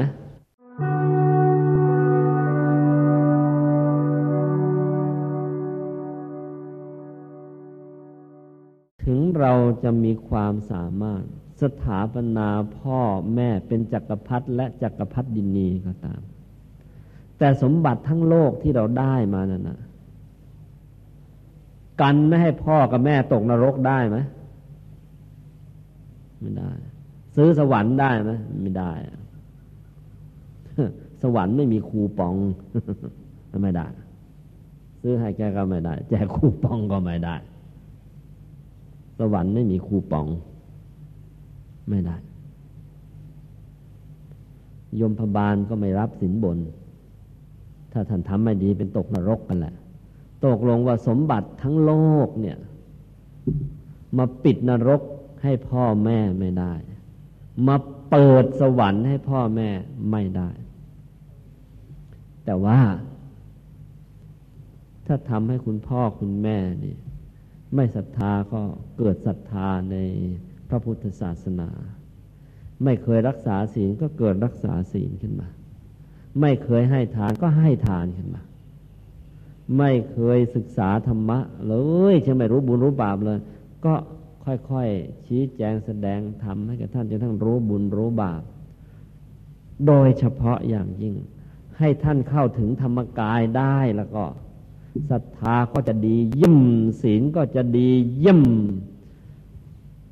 การให้ทานก็จะดียี่มปัญญาของท่านก็จะลึกซึ้งดีเยี่ยมความดีเยี่ยมจนกระทั่งกลายเป็นยอดเยี่ยมอย่างนี้แล้วก็ อันนี้แล้วก็ปิดนรกให้พ่อแม่ได้ เปิดสวรรค์เปิดนิพพานให้พ่อแม่ได้ เพราะฉะนั้นท่านจึงบอกว่าเมื่อทำในสิ่งเหล่านี้แล้วแล้วก็ สามารถจะทดแทนพระคุณให้กับพ่อแม่ได้ นี่ประเด็นอยู่ตรงนี้ เพราะฉะนั้นพวกเรานะก็รู้รู้อยู่ยังไงยังไงไม่สามารถจะสถาปนาพ่อแม่ เป็นจักรพรรดิกับจักรพรรดินี้ได้หรอก เมื่อไม่สามารถจะสถาสถาปนาอย่างนั้นได้ก็เป็นอันเลิกคิดว่าเอ๊ะเราจะตอบแทนพระคุณคุณพ่อคุณแม่ โดยทางโลกโลกเลิกคิด เพราะขนาดทำได้อย่างนั้น ก็ยังปิดนรกให้พ่อแม่ไม่ได้ เอาคูปองไปซื้อสวรรค์มาให้พ่อแม่ก็ไม่ได้ เมื่อเป็นอย่างนั้นเราควรทำไง เออ หันหน้าเข้าวัด หันหน้าเข้าวัดมาศึกษาธรรมะ แล้วเอาพ่อแม่ให้มันตั้งอยู่ในธรรมะให้ได้ โดยเฉพาะอย่างยิ่งเอาพ่อแม่ให้มาปฏิบัติธรรมให้เข้าถึงธรรมกายให้ได้ ถึงธรรมกายได้เมื่อไหร่ศรัทธาท่านก็จะมั่นคง ศีลท่านก็จะมั่นคง การให้ทานท่านก็จะทุ่มเทมั่นคง ปัญญาของท่านในทางธรรมก็จะยิ่งมั่นคง มันปิดนรกได้ เปิดสวรรค์ให้ท่านสบายเลย แทนคุณกันเรียบร้อยหมด ไม่มีเหลือค้างหนี่กันแม้แต่นิดเดียว แล้วเป็นวิธีรัดซะด้วย ไม่ต้องไปแล่เนื้อเถือนหนังใครไม่ต้องเบียดเบียนใครให้เดือดร้อน แล้วตัวเองก็ไม่ได้เดือดร้อนจนเกินไป นี่คือวิธีที่จะตอบแทนพระคุณพ่อแม่กัน เพราะฉะนั้นลูกลูกทุกคนที่นั่งอยู่นี่โดยเฉพาะฝ่ายชาย ใครที่ยังไม่ได้บวชมาภาคฤดูร้อนนี้ เตรียมตัวบวชกันเถอะเขาประกาศรับสมัครแล้ว บวชมาตั้งใจประพฤติปฏิบัติธรรมกันให้เต็มที่ ให้ใจของเราอิ่มเอิบอยู่ในธรรม ให้เรานี่เข้าถึงธรรมกายให้ได้ แล้วเมื่อถึงเวลาเราจะได้ ไปชี้ทางถูกให้พ่อแม่ ให้ญาติพี่น้องลุงป้านาอาเข้าถึงธรรมกายตามเรา เมื่อนั้นเราก็จะได้ไปชื่อว่าเป็นลูกแก้ว เป็นลูกอภิชาตบุตร เป็นลูกที่เกิดมา เพื่อจะยกสกุล ยกตระกูลให้สูงส่ง ไม่ได้เหยียบย่ำเป็นลูกที่มาทำความเจริญรุ่งเรืองให้กับวงตระกูลบ้านเครือเนื้อนอทีเดียวนะ ราะฉะนั้นใครไม่ติดอะไรซัมเมอร์นี้สอบเสร็จแล้วมามาบวชกัน ใครอายุครบยี่สิบแล้วก็บวชเป็นพระ ใครยังไม่ถึงก็บวชเป็นเนนก็แล้วกัน ไปสมัครได้ที่ประชาสัมพันธ์นั่นนะคราวนี้ ก่อนจะบวชก็มีความจำเป็นจะต้องไปขออนุญาตคุณพ่อคุณแม่ซะก่อน ซึ่งโดยทั่วไปก็คุณพ่อคุณแม่เขาจะอนุญาตให้บวชอยู่แล้ว แต่ก็มีบ้างเหมือนกัน คุณพ่อคุณแม่หลาย ๆ คน กลัว ลูกเอ้ย เอ็งจะไปบวชที่ไหนก็ได้ ยกเว้นวัดพระธรรมกายทำไม ก็ได้ข่าวว่าเขาจะเผาวัดนี่ละนี่ก็พวกทำไม ไม่ได้แล้วบวชแล้วเดี๋ยวเองไม่ศึกเหมือนหลวงพ่อเองแล้วพ่อจะอยู่ใครละเอาไปโน่นอีกแล้ว มีคุณหมออยู่คนหนึ่งมันเป็นธรรมทายาทรุ่นที่หนึ่ง ขออนุญาตเตียบวช เตีย ผมจะบวช เองจะบวชที่ไหน จะบวชที่วัดวัดพระธรรมกายไม่เอาไม่เอาไม่เอามาไปบวชที่อื่นทำไมเตีย แล้วเหลือเองไม่สึกก็จะว่าไงอะเอาวัดนี้ใครมาบวชแล้ว ไม่ใช่อาถรรพ์ คจะดี มีโอกาสไม่สึกเยอะเหมือนกันหลวงพ่อว่าโชคดีนะบวชแล้วไม่สึกเนี่ยแต่ทำไมเขาว่า โชคร้ายก็ไม่รู้เหมือนกันนะทีนี้สำหรับคุณพ่อคุณแม่ ที่ลูกไปขออนุญาตบวชแล้วไม่อยากให้บวชลองฟังอีกสักเรื่อง เป็นเรื่องของพราหมณ์คนหนึ่งเป็นเรื่องของพราหมณ์คนหนึ่งฟังแล้วหลวงพ่อว่านะเดี๋ยวคงไล่ลูกให้ออกมาบวชกันเป็นตับเลยอ่าลองฟังดู ครั้งนั้น พราหมณ์มหาศาลคนหนึ่งคำว่าพราหมณ์มหาศาลคือ พราหมณ์ที่มีฐานะดี ที่มีฐานะดี เข้าอันติดอันดับใช่ไหม ถึงแม้ไม่ได้เป็นเศรษฐีแต่ว่า อืฐานะดีทีเดียวนะฐานะดีทีเดียว ครั้งนั้นพราหมณ์มหาศาลคนหนึ่ง เป็นคนปอน ประโยคหน้าประโยคหลังมันไม่รับกันพรามมหาศาลนี่แสดงฐานะดี แต่ว่าเป็นคนปอน คนปอนเป็นไงดูสมซ้อ นุ่งห่มปอน คือเสื้อผ้าเก่าก็รุ่งกระริ่งหมักหมักหมมหมมมาเลย เอ๊ะ ก็บอกว่าเป็นพรามหาศาลเนี่ยทำไมมันมีอาการปอนปอนนุ่งห่มก็กระรุ่งกระริ่งอย่างนี้ล่ะเอ้าลองตามกันไป ได้เข้าไปเฝ้าพระผู้มีพระภาคเจ้าอย่างที่ประทับ สนทนาปราศัยกับพระผู้มีพระภาคเจ้า ครั้นผ่านการปราศัยพอให้ระลึกถึงกันไปแล้ว คือพราหมมหาศาลคนนี้ก็มีความก็รู้จักคุ้นเคยกับพระสัมมาสัมพุทธเจ้าบ้าง พอสมควร ก็เลยถึงได้มาสนทนากับพระสัมมาสัมพุทธเจ้า ตรงนี้ก็เป็นเครื่องยืนยันอยู่อย่างว่า พระสัมมาสัมพุทธเจ้านั้น เป็นแม้เออเป็นศาสดาประเภทที่เรียกว่าเข้าถึงประชาชน คือใครจะเข้าไปหาพระองค์ท่านก็ได้ ครั้นผ่านการปราศัยพอให้ระลึกถึงกันไปแล้ว นั่งณที่ควรส่วนข้างหนึ่ง ฟังนิดหนึ่งนะ เวลาไปอ่านในพระไตรปิฎกไปเจอคำว่า นั่งในส่วนที่เออนั่ง นั่งณตรงส่วนเออนั่งณที่ควรส่วนข้างหนึ่งไอ้นั่งยังไง พวกเราในยุคนี้ ยุคประชาธิปไตยเบ่งบานหรือบางทีก็กลายเป็นเฟ้อ ก็เลยบางครั้ง ไม่ทราบขนบธรรมเนียมประเพณีที่ดี จึงทำหรือว่าประพฤติตัวไม่ถูกทำให้เป็นผลให้บางครั้งตกงานเอาดื้อตกงานได้ ตกงานเพราะอะไรเพราะว่านั่งไม่เป็น เลือกที่นั่งไม่เป็นมีสิทธิ์ตกงาน แต่ว่า ในพระไตรปิฎกนี่ พูดไว้ชัดเลย พรามคนนี้ใช้ได้ใช่พรามคนนี้นั่งเป็น นั่งณที่ควรส่วนข้างหนึ่ง มีเหรอโตกันป่านนี้แล้วนั่งไม่เป็น พูดเป็นเล่นไปอะโธนั่งกินเหล้ามาซะก่อนนักแล้ว นั่งเล่นไพ่มาซะก่อนนักแล้วเมื่อว่าเรานั่งไม่เป็นได้แล้วเรานั่งเป็นเขานั่งกันไงดูให้ดี การที่บุคคลเราจะเจริญต่อไปข้างหน้าได้นั้น จะต้องเป็นคนที่ระมัดระวังพอสมควรทีเดียว แม้ที่สุดในการนั่ง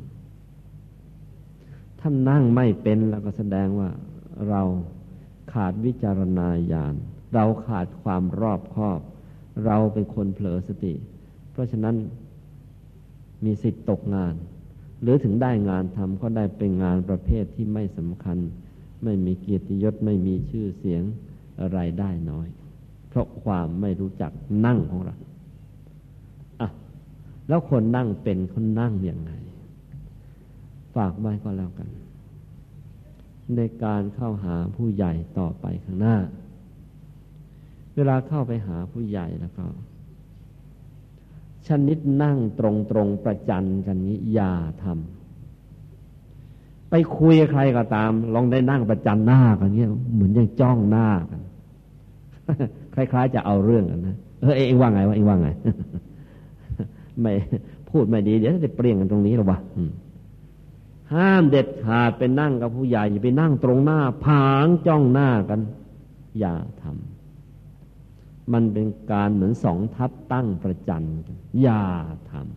ำนั่งอยู่ต่อหน้าผู้ใหญ่ ถ้านั่งอยู่ตรงหน้าตั้งฉากกันเลยนี่ อันที่หนึ่งนะ นั่งตั้งฉากกันเลย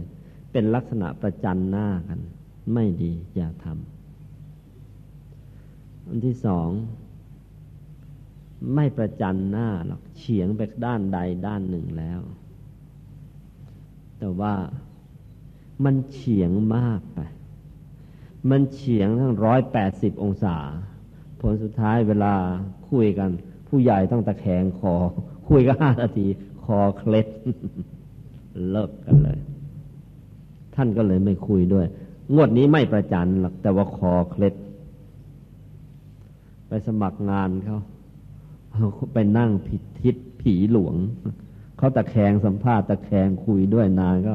เขาเลยขี้เกียจแต่แข่งขอเลยไล่ส่งไปเลยจบ ตกงาน แค่นั่งในระดับสายในระดับร้อยแปดสิบองศาคือขนานกัน ก็ใช้ไม่ได้ เกือบขนานก็แย่ ไม่เอา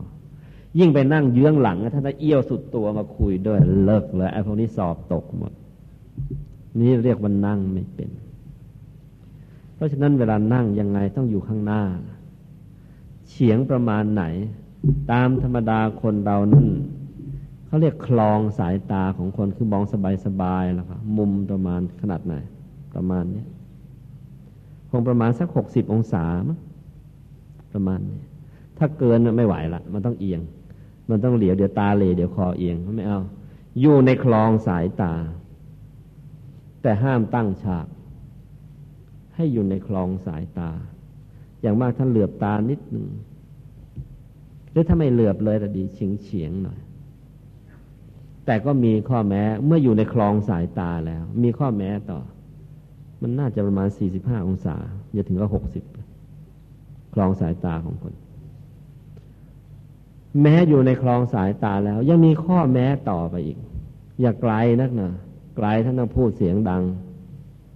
ถ้าท่านไม่ใช่คนเสียงดังเสร็จอีก ถ้าท่านพูดเสียงดัง แต่ท่านขี้เกียจพูดดัง ท่านพูดค่อย ๆ เราไม่ได้ยินสอบตกงั้นขยับเข้ามาใกล้ๆใกล้นักก็ไม่ดี เดี๋ยวกลิ่นตัวไปรบกวนท่านไม่เอาไกลนัก เดี๋ยวต้องตะโกนพูดกันไกลนัก เดี๋ยวกลิ่นจะรบกวน สั่งต่อไปอีกเราช่วยสังเกตด้วย ห้องนั้นนะถ้าปัจจุบัน พัดลมหรือแอร์ แอร์อยู่ทิศไหนมันเป่ามายังไง ถ้ามีพัดลมมีแอร์ก็ไปอยู่ทางใต้ลม อย่าอยู่ต้นลม เดี๋ยวกลิ่นจะกวนท่านมันต้องระวังตัวอีก ถ้าใครรู้จักระวังตัวอย่างนี้ เรียกว่ารู้จักเลือกที่นั่งเป็น ภาษาโหรบอกถูกทิศผีหลวง อย่างนี้ผีหลวงจะเอื้ออำนวย นั่งก็ต้องนั่งให้เป็น แค่ท่านั่งนะแค่เลือกที่นั่งไม่เป็น นี่ยังไม่ได้พูดถึงท่านั่งนะแค่เลือกที่นั่งไม่เป็นตกสัมภาษณ์ซะแล้ว เมื่อเลือกที่นั่งเป็นแล้วท่านั่งยังต้องดีอีก ถ้าท่านั่งมาดี ตกอีก ท่านั่งดีแล้ว เออ เวลาสอบสัมภาษณ์ ตอบเหตุตอบผลต้องให้ดีอีก ตอบเหตุตอบผลไม่ดีตกอีก เพราะฉะนั้นใครที่เคยสอบตกมาแล้วไปพิจารณาดูตัวเองให้ดี ว่าที่ผ่านมาเป็นเพราะว่านั่งไปถูกทิศผีหลวงแล้วเพราะอะไรพิจารณาให้ดีนะฝากเอาไว้ด้วย อ่านพระไตรปิฎกแล้วขอให้ละเอียดอย่างนี้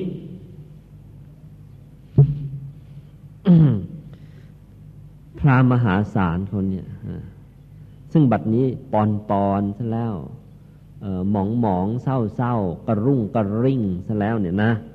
ได้มาเยี่ยมพระพุทธเจ้า เยี่ยมพระสัมมาสัมพุทธเจ้าของเรา แล้วก็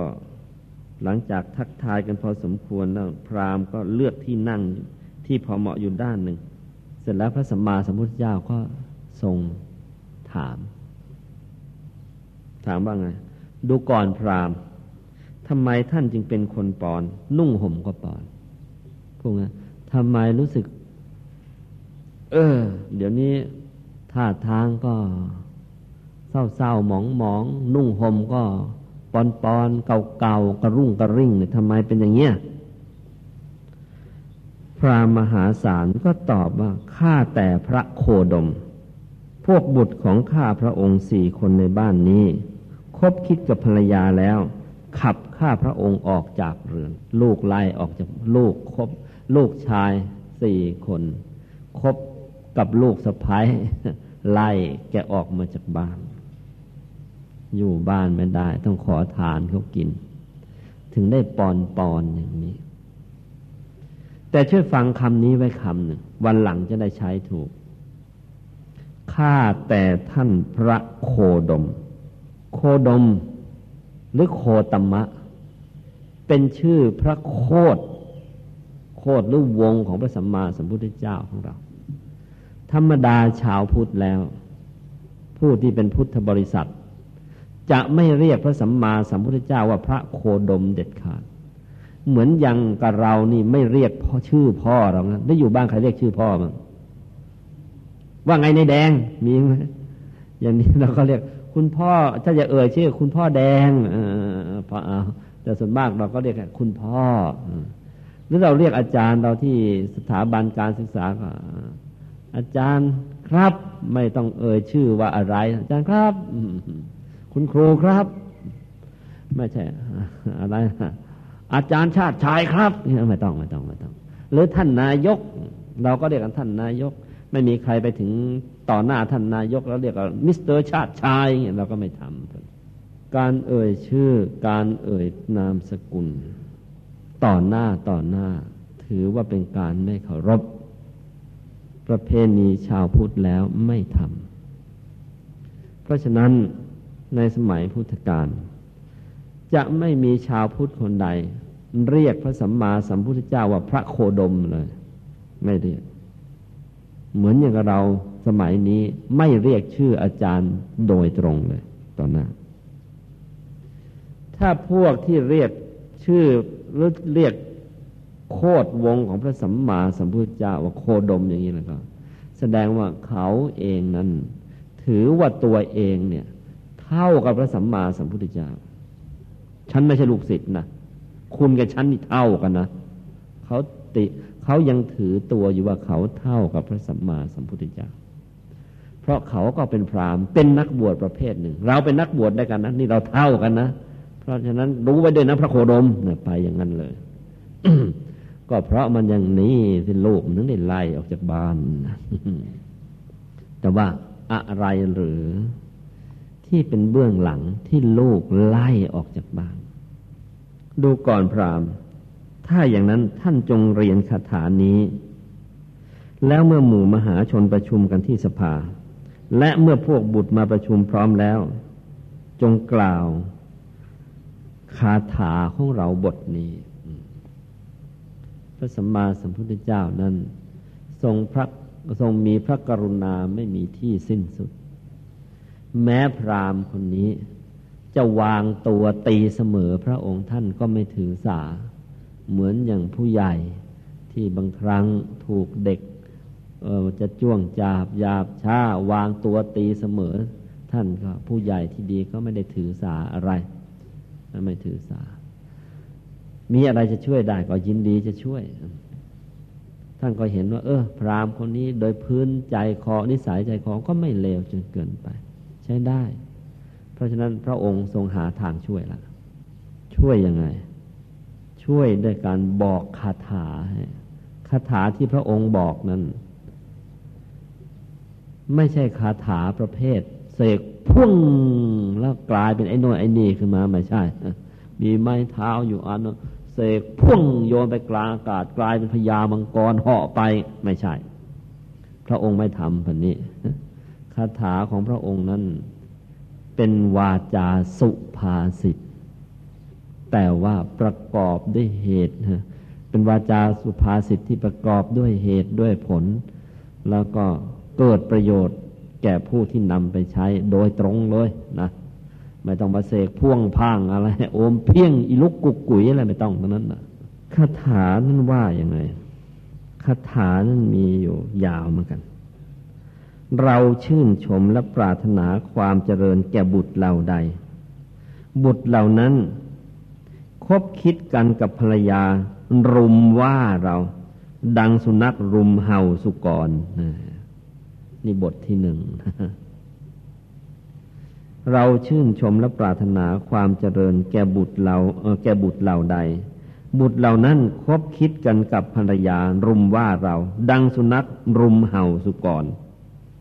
เขาว่าพวกมันเป็นอสตตอสัตตบุรุษลามก ร้องเรียกเราว่าพ่อพ่อ พวกมันประดุดยักษ์แปลงเป็นบุตรมา และทิ้งเราผู้ล่วงเข้าประชิมไหวแล้ว พวกมันกำจัดคนแก่ไม่มีสมบัติออกจากที่อาศัยที่กิน ดังม้าแก่ที่เจ้าของปล่อยทิ้งฉะนั้น บิดาของบุตรพานเป็นผู้เท่าต้องขอในเรือนผู้อื่น คือขอทานเขากินนะนะ ได้ยินว่าไม้เท้าของเรายังจะดีกว่า พวกบุตรที่ไม่เชื่อฟังจะดีอะไร เพราะไม้เท้ายังป้องกันโคหรือสุนัขดุได้ ในที่มืดยังใช้ยันไปข้างหน้าได้ ในที่ลึกยังใช้ยังดูได้ พลาดแล้วยังยั้งอยู่ได้ ด้วยอนุภาพไม้เท้าคาถานี้ก็เป็นคาถาเปรียบเปรย เปรียบเปรย ให้ลูกได้คิดด้วย และให้ที่ชุมชนได้รู้ความเลวของลูกด้วยหนึ่งเปรียบเปรยเนี่ยให้ลูกได้คิด แล้วก็เป็นการบอกให้ที่ชุมชนรู้ เพราะฉะนั้นคาถานี้จะต้องเอาไปใช้ที่ไหน เมื่อหมู่มหาชนประชุมกันที่สภา และเมื่อพวกบุตรมาประชุมแล้วจงกล่าวคาถานี้ ไม่ใช่อยู่ดีๆ ไปท่องพึมพำพึมพำไม่ใช่ จะต้องไปพูดให้ในสภาของพวกพรามเขาได้ยิน ต่อหน้าลูกด้วยคือเป็นอย่างนี้ พวกพรามในสมัยโน้นจัดเป็นนักบวชที่เจริญทีเดียว แต่พรามมีหลายประเภท พรามบางประเภทไม่มีลูกไม่มีเมีย พรามบางประเภทก็ยังมีลูกมีเมียอยู่ แต่ยังไงก็ตาม ด้วยความเจริญของเขา พวกพราหมณ์เหล่านี้ จะมีการประชุมกันเป็นสภา เรียกกันว่าสภาของพวกพราหมณ์ แล้วสภานั้นก็มีอำนาจมาก จนกระทั่งสมาชิกในสภากลัวเกรงกันทีเดียว ถ้าหากไปทำอะไรผิดพลาด พระสัมมาสัมพุทธเจ้าได้สอนคาถาบทนี้นะโดยสรุปของคาถานี้ก็ บอกว่าลูกเลวๆ มันไม่มีค่าอะไร สู้ไม้เท้าสักอันหนึ่งก็ยังดีกว่า เออสู้ไม้เท้าสักอันก็ไม่ได้นะก็ฝากผู้เท้าเอาไว้ทุกคนแล้วนะไอ้ลูกเกเรทั้งหลายแหละนะค่าของมันสู้ไม้เท้าอันหนึ่งก็ไม่ได้ เพราะว่าไม้เท้า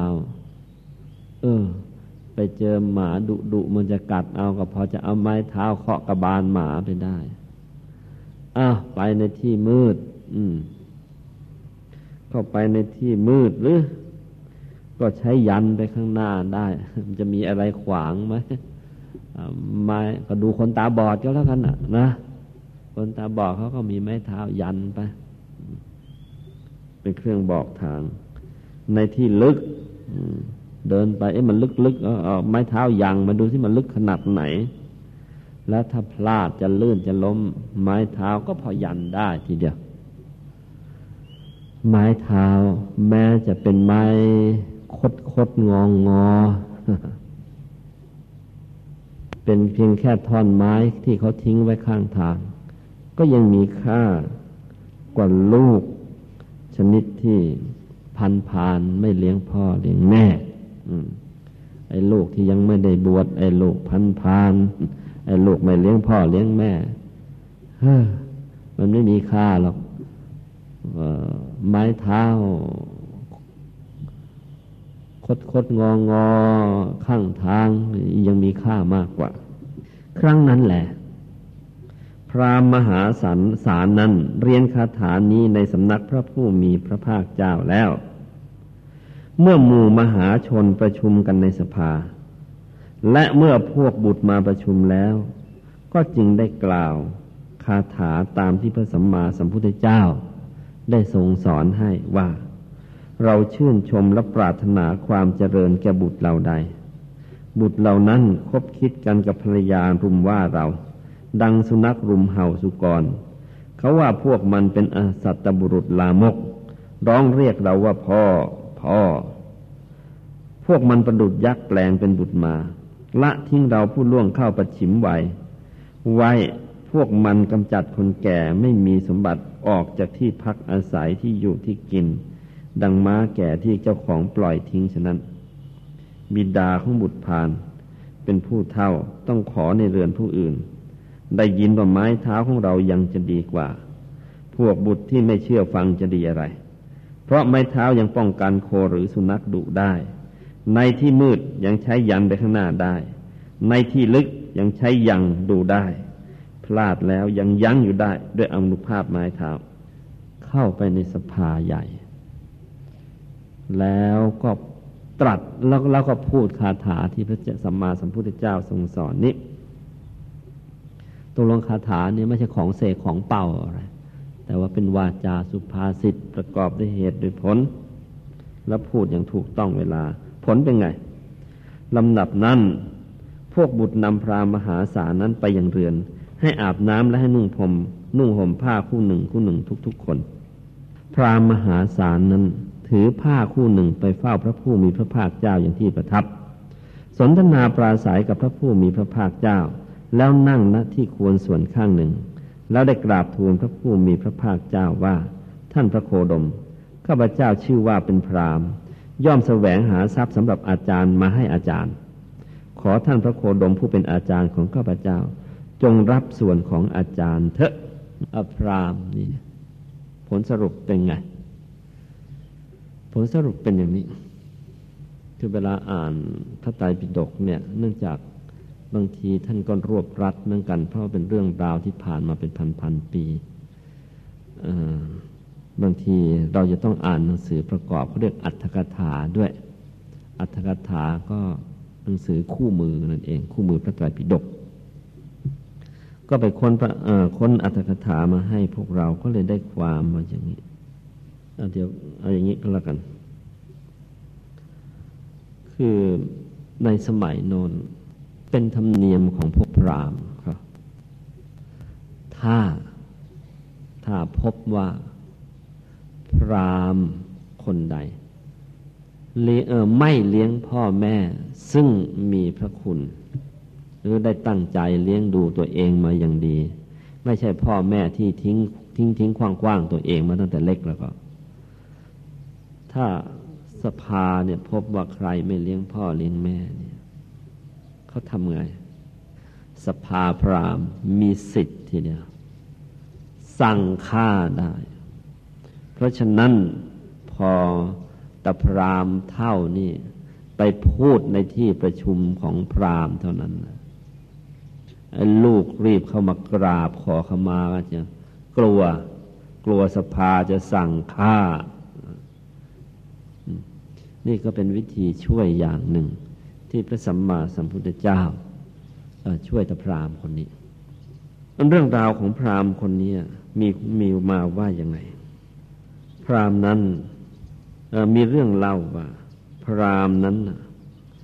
แต่เดิมก็มีทรัพย์มากถึงแปดแสนก็ไม่ถึงกับเป็นเศรษฐีแต่ก็ต้องถือว่าเป็นคนมีฐานะทีนี้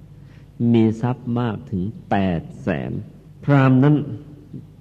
ได้แต่งงานให้กับบุตรชายทั้งสี่คนไปเรียบร้อยแล้ว แล้วก็ไม่แต่งงานเปล่า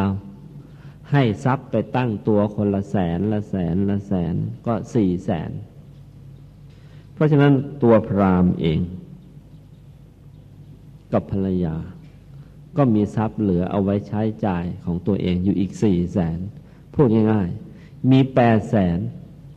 ให้ลูกเอาไปครึ่งเอาไปสี่แสนไปไปปันกันคนละแสนละแสน ก็ต้องถือว่าพรามคนนี้จริง ๆ แล้ว เป็นคนใจปั้มคนใจกว้างรักลูก ปฏิบัติหน้าที่ของพ่อแม่ดีทีเดียวแต่ว่าเนื่องจากต้องบอกว่า ไม่เคยให้ลูกบวชธรรมทายาจะทัตตะชีโวเพราะฉะนั้นไอ้เจ้าลูกพวกนี้ มันเลยไม่รู้คุณ ต่อมานางพรามณี พูดง่าย เมียของพราม ตายลง พวกลูกๆกก็ปรึกษากันว่า ถ้าบิดาจากนำนางพรามณีอื่นมา ตระกูลก็จะแตก พูดง่ายๆ ถ้าพ่อเกิดอุตริ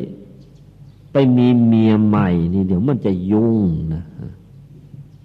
มันปรึกษากันแล้ว ไอ้ลูกสี่คน เนี่ยถ้าพ่อมีเมียใหม่แล้วก็ แล้วเกิดมีลูกขึ้นมาอีกแล้วก็มันจะยุ่งสมบัติไอ้สี่แสนที่พ่อมีอยู่เนี่ย เดี๋ยวมันจะแตกกระจายไปซะบุตรทั้งสี่คนนั้น ก็เลยไปประหลาะพ่อสินี้ ไปบำรุงด้วยของกินและเครื่องนุ่งห่มอันประณีตเป็นต้น คือไปประจบนั่นแหละนะกระทำการนวดมือและเท้าเป็นต้น ทำอย่างว่ารักพ่อซะเป็นประดา อยู่มาวันหนึ่ง เมื่อพรามนั้นนอนกลางวันแล้วลุกขึ้น แก่แล้วนี่ก็นอนกลางวัน พอสบายอกสบายใจแอมลุกขึ้นมาก็สบายอกสบายใจ ไอ้พวกนี้ก็ช่วยกันมานวดมือนวดเท้า อาบน้ำอาบท่าให้อย่างดีเชียวแล้วก็พูดธรรมะให้พ่อฟังเลยนะ ว่าอย่างไง จึงพากันนวดมือและเท้ากล่าวโทษในการอยู่ครองเรือน กลัวพ่อจะมีเมียใหม่ ได้พูดโทษของการมีเมียใหม่ว่างั้นเถอะ ให้พ่อฟัง แล้วก็อ้อนวอนว่าทำไงล่ะ จะเลี้ยงดูพ่อจนตลอดชีวิตแล้วไม่ต้องห่วงหรอกขอให้พ่อนะ่ะ ให้ทรัพย์ไอ้ที่เหลือก็แล้วกัน อีกคนละแสนละแสนเนี่ยนะ แล้วจะช่วยเลี้ยงดูพ่ออย่างดีเลยแม่เคยดูแลพ่ออยังไง พวกผมสี่คนกับเมียอีกสี่คน ลูกสะพ้ายอีกสี่คน จะช่วยดูแลพ่อให้ดียิ่มและพ่อไม่ต้องห่วงประเลาะไปประเลาะมาผู้เท่าเคลิมจ่ายเงินให้หมด เนื้อหมดตัวเลยทีนี้พอหมดเนื้อหมดตัวเขาเท่านั้นแหละ เป็นไงล่ะ ลูกมันก็ต่อจากนั้นมามันก็เกี่ยงกัน เหมือนหมดแล้วนี่ ไปบ้านไอ้ลูกคนโตอยู่ได้สามสี่วัน ลูกสะพ้ายคนโตมันก็ด่าไล่ออกไป กินแต่บ้านมันนั่นแหละทำไมไม่กินบ้านลูกคนอื่นมั่งเอาแล้ว ไปอยู่ไอ้บ้านลูกคนที่สองอยู่ได้สามสี่วัน ไอ้ลูกสะพ้ายคนที่สองมันก็ด่าอีก ก็ไปอยู่กับลูกคนที่สาม อยู่ได้สามสี่วัน ไอ้ลูกสะพ้ายคนที่สามมันก็ด่าไปอีก ไปอยู่กับลูกคนที่สี่อยู่ไม่กี่วัน ไอ้ลูกสะพ้ายคนที่สี่มันก็ด่าอีก ยังว่าแหละไม่มีสมบัติอยู่ในมือกลายเป็นหมาหัวเน่าเป็นลูกก็ไม่เอาสะพ้ายมันก็ไม่เอามันก็อย่างเงี้ย เพราะฉะนั้นก็ฝากไว้ด้วยไอ้ชนิดไม่ได้ผมมันต้องแต่งงาน ฉันมันต้องแต่งงาน ไม่งั้นตอนแก่เดี๋ยวไม่มีใครเลี้ยง ถ้าได้ลูกก็ไอชนิดเขี้ยวลากดินเงี้ยอย่าว่าจะมีแค่สี่คนแล้วมีเป็นร้อยมันก็ไม่เลี้ยง แต่ถ้ามีบุญนะถึงไม่ต้องมีลูก รับรองมีคนมาเลี้ยงเอง ไม่เชื่อ เก็บเงินไว้สักร้อยล้านมีที่มีบ้านมีคอนโดมิเนียมสักสี่ห้าหลัง ไม่ต้องมีลูกหรอกเดี๋ยวมีคนมาช่วยดูเองอะ่ะ เชื่อไหมล้อมหน้าล้อมหลังเลยก็แล้วกัน เก็บเงินเก็บทองเอาไว้แล้วก็ใครมันเป็นคนดีก็ให้สนับสนุนมันไปแต่เราก็ต้องเก็บของเราเอาไว้ที่สนับสนุนก็สนับสนุนไปยังมีเงินอยู่ แล้วเราก็เป็นคนมีคุณธรรม คนดีเราก็สนับสนุน ไม่ต้องกลัวว่าไม่มีคนเลี้ยงนะถึงไม่มีลูกก็ก็มีคนมาเลี้ยงมาดูเราจนได้ ตรงกันข้าม เงินก็ไม่มี เงินก็ไม่มี ที่ทางก็ไม่มี ถึงจะมีลูกเป็นโขลง ไอ้โขลงนั้น มันก็ไม่มาดูแลไม่มาดูหรอก เพราะฉะนั้นใครที่ยังไม่แต่งงาน เชื่อหลวงพ่อเฮ้ยอยู่คนเดียวไปเถอะแล้วเก็บเงินนะอยู่คนเดียวนี่สบายนะดูอย่างหลวงพ่อเข้าท่า ไม่ต้องเสียเวลาไปไกวเปลไม่ต้องเสียเวลาไปเช็ดขี้ เช็ดเยี่ยวให้ลูก เข้าท่าจริงเลยลองมาบวชตามเถอะนะ ทีนี้ เมื่อลูกลูกรวมทั้งลูกสะพ้ยนะ่ะ มันไล่แกออกมาจากบ้านแล้วตาพรามคนนี้เป็นไง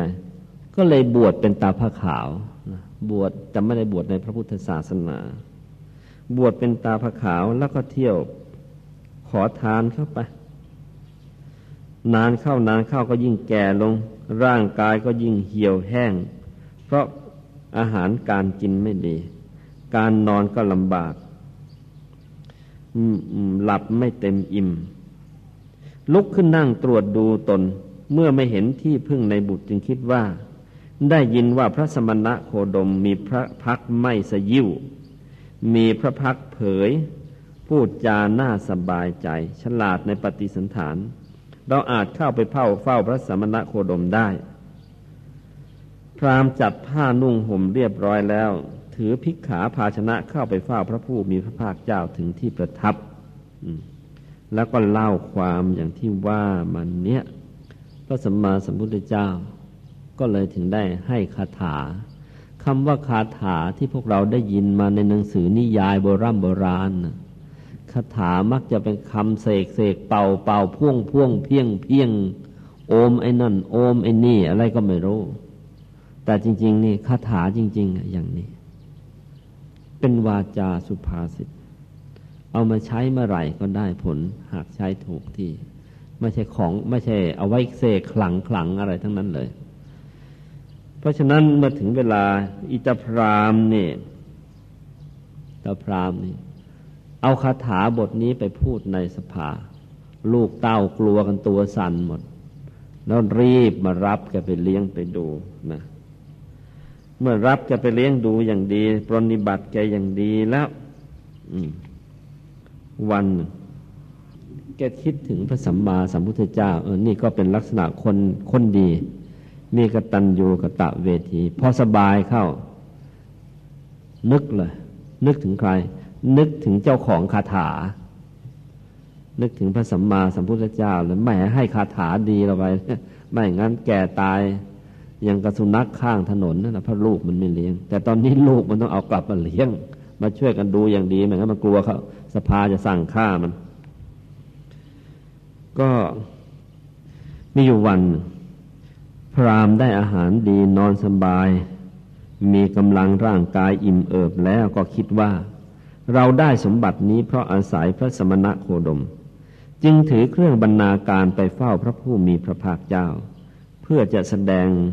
ความนั้นคือมาเล่าเหตุให้ไปเล่าเรื่องให้ฟังละที่นี่ว่าคาถาศักดิ์สิทธิ์ขนาดไหนนะ เสร็จแล้ว พรามก็เอาผ้าคู่หนึ่ง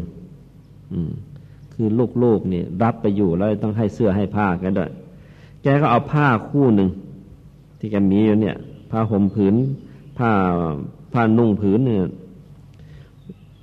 วางแทบบาทธมูลคือวางไว้ที่เท้าพระสัมมาสัมพุทธเจ้า แล้วก็กราบคำนี้ คือกราบทูลพระผู้มีพระภาคเจ้า ในเวลารับสรณคมเสร็จนั่นเอง อย่างนี้ว่าข้าแต่พระโคดมผู้เจริญ พวกลูกๆ ให้พัตตาหารประชำแก่ข้าพระเจ้าสี่ส่วน ลูกสี่คน มันก็ให้อาหารสี่จานพูดง่ายๆ ข้าพระองค์ขอถวายแด่พระองค์สองส่วนจากสี่ส่วนนั้น แบ่งครึ่งกับอาจารย์ แบ่งครึ่งกับอาจารย์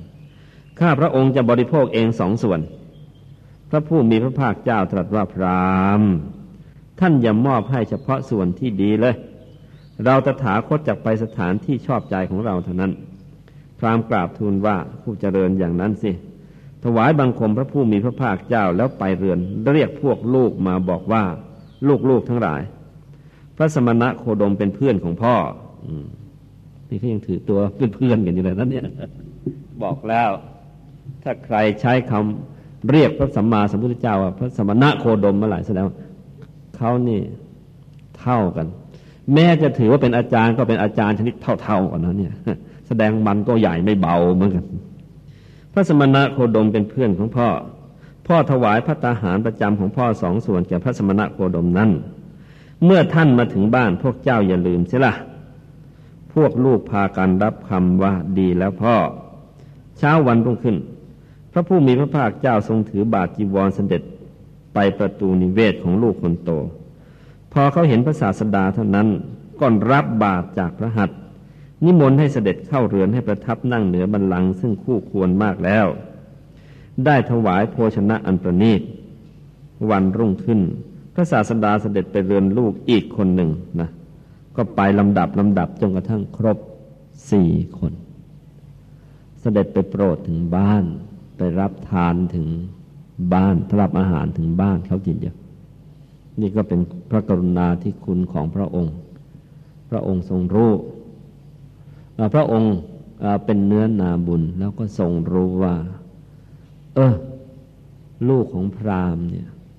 โดยแท้จริงแล้วพื้นใจก็อยู่ในเกณฑ์ดี แต่ว่าเมื่อยังไม่หมดกิเลส บางครั้งความโลภบ้างความตรณีบ้าง มันเข้ามาครอบงำจิตใจ ก็มีอาการมีความประพฤติเสียเสียหายหายเกิดขึ้นมาอย่างเนี้ย คือขาดความกตัญญูรู้คุณพ่อไป แต่ว่าโดยพื้นใจลึกๆเนี่ยไอ้เจ้าสี่คนนี้ก็ไม่ถึงกับเลวจนเกินไป เพราะฉะนั้นจึงเสด็จไปโปรดไปรับบาตรไปฉันถึงบ้านเขาเลย เมื่อไปฉันถึงบ้านเขา ได้เห็นลักษณะที่น่าเลื่อมใสศรัทธาของพระองค์นะได้พบลักษณะมหาบุรุษแล้ว ก็เกิดความเลื่อมใสศรัทธายิ่งขึ้น พระองค์ก็รอเวลา รอเวลาให้ความศรัทธาของเขาแก่กล้าเต็มที่ก่อน พอศรัทธาของเขาแก่กล้าเต็มที่แล้วทำยังไง ดู ดูเชิงของมือชั้นครู อยู่มาวันหนึ่ง ที่เรือนของลูกคนโตมีงานมงคล ลูกคนโตนั้นกล่าวกับบิดาว่า พ่อพวกเราจะถวายมงคลแก่ใครดี พรามกล่าวว่า พวกเราไม่รู้จักใครอื่นเลย พระสมณะโคดมเป็นสหายของพ่อ พระสมณะโคดมเป็นสหายของพ่อไม่ใช่หรือลูกคนโตกล่าวว่า ถ้าอย่างนั้น พ่อจงนิมนต์พระสมณะโคดมมาฉันพัตตาหารในวันรุ่งขึ้น พร้อมด้วยภิกษุประมาณห้าร้อยรูป คราวนี้ใจปั๊มแล้วถ้าปุ๊บปั๊บพระองค์เสด็จไปเลยพาพระจำนวนมากนี่เขาคงยังหวงยังตรณีอยู่เขารับไม่ได้หรอกเพราะฉะนั้นอะไปรับบาตรก่อนไปองค์เดียวจะได้มีโอกาสสนทนากันปลูกฝังนิสัยใจคอชี้ช่องทางถูกให้อะไรให้อะวันนี้ไปบ้านไอ้คนโตวันต่อไปไปบ้านไอ้คนที่สองที่สามที่สี่ จนกระทั่งหมดวนเวียนไปอยู่อย่างนี้จนกระทั่งว่า เออ ตอนนี้ใช้ได้นะรอจังหวะ รอจังหวะทีเดียว ใช้ได้ขนาดไหนอืมวันนี้เกิดศรัทธามากเลยนิมนต์พระตั้งห้าร้อยรูปเนี่ยแสดงว่าใจเปิดแล้วไม่ตรณีแล้วทำไงล่ะ พราหมณ์ได้ทำพระผู้มีพระภาคเจ้าทรงรับนิมนต์แล้ว แวดล้อมไปด้วยภิกษุสงฆ์ได้เสด็จไปสู่ประตูเรือนของลูกชายคนโตนั้น ในวันรุ่งขึ้น ลูกชายคนโตนั้น เชิญเสด็จพระศาสดาให้เข้าไปสู่เรือน ซึ่งทาด้วยของเขียวประดับด้วยเครื่องประดับทุกอย่าง นิมนต์ภิกษุนั่งซึ่งมีพระพุทธเจ้าเป็นประมุขให้นั่งบนอาสนะที่ปูลาดแล้วได้ถวายข้าวปลายาตมีน้ำน้อย และของเคี้ยวต่างชนิดลำดับนั้นลูกทั้งสี่คนของพราหมณ์ นั่งเฝ้าพระศาสดา กราบทูลในระหว่างเสวยพัตตาหารว่า ข้าแต่พระโคดมผู้เจริญ พวกข้าพระองค์ปรนิบัติบิดาของพวกข้าพระองค์ไม่ได้ประมาท ขอพระองค์จงดูอัตภาพก็มารายงาน พระพุทธเจ้าข้าดูหน้าตาผิวพรรณของพ่อข้าพเจ้าที่เดี๋ยวนี้ละพองใสเพราะข้าพเจ้าได้เลี้ยงดูอย่างดีนะมารายงานเลยพอรู้แล้ว เจ้าของคาถาศักดิ์สิทธิ์มาเอง ต้องรีบมารายงาน เดี๋ยวจะไปเจอคาถาบทใดอีกก็ยังไม่รู้เลย รีบรายงานซะก่อน เห็นความศักดิ์สิทธิ์ของคาถาแล้วรีบรายงาน พระศาสดาตรัสว่าขึ้นชื่อว่าการเลี้ยงดูบิดามารดาที่พวกเธอทำแล้วเป็นความดี พวกโบราณบัณฑิตเคยประพฤติกันอย่างสม่ำเสมอทีเดียว แล้วก็ตรัสนาคราชชาดก เป็นเรื่องในอดีตชาติของพระองค์นาคราชชาดก ยกอริยสัจอริยสัจสี่แสดงธรรม เมื่อจบเทศนาพราหมณ์พร้อมด้วยลูกสี่คน และลูกสะพ้ยอีกสี่คนส่งยานไปตามกระแสเทศนา แล้วก็ตั้งอยู่ในโสดาปฏิผล เมื่อได้จังหวะ ก็ค่อยๆเทศ จากง่ายไปหายาก ลุ่มลึกไปตามลำดับ ในที่สุดใจของพ่อ ของลูกชายทั้งสี่ลูกสะพ้ายอีกสี่รวมเป็นเก้าชีวิตก็เด็กกันก็นุ่มนวลควรแก่การงาน สามารถรวมเข้าศูนย์กลางกาย เข้าถึงธรรมกาย พระโสดา ก็เป็นพระโสดาบันในพระพุทธศาสนา เป็นพระอริยเจ้าขั้นต้น เที่ยงแท้แน่นอนว่าจะไม่ไปทุคติ จะไม่ไปเกิดในเป็นสัตว์จะไม่ตกนรก จะไม่ไปเป็นเปรตไม่เป็นอสุรกายจะไม่เป็นสัตว์เดรัจฉาน จะเวียนว่ายตายเกิดถือกำเนิดก็อยู่ในมนุษย์และเทวดานี่ไม่เกินอีกเจ็ดชาตินะ สร้างบุญสร้างบารรมีต่อไม่เกินอีกเจ็ดชาติ ก็จะหมดกิเลสเป็นพระอรหันต์ปัดนี่ก็เป็นเรื่องของการเลี้ยงดูบุตร แล้วก็การดูแล เลี้ยงดูพ่อแม่เป็นการตอบแทนพระคุณ เป็นเรื่องของความกตัญญูกะตะเวที ซึ่งบัณฑิตในอดีตเขาทำกันเป็นแบบแผนอย่างนี้ ปัจจุบัน เรามีปัญหาสังคมกันอยู่ว่า พ่อแม่เองหลาย ๆ ท่าน เลี้ยงลูกไม่ค่อยเป็น ก็อยากจะให้ลูกดีอะ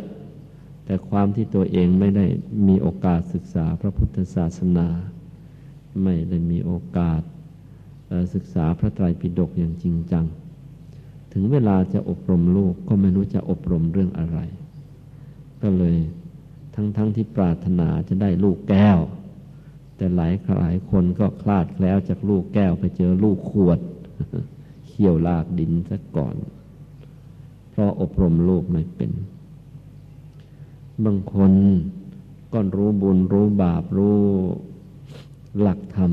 แต่เจ้ากรรมไปเจอลูกเกเรเข้า สอน ฝึกเท่าไรสอนเท่าไรอบมันก็ไม่หอม รมมันก็ไม่ติดเขี้ยวมันจะพาลากดินซะอีกละก็ในกรณีนี้ก็เอาภาคฤดูร้อนนี่ก็ส่งมากันละกัน จะทั้งอบทั้งรมให้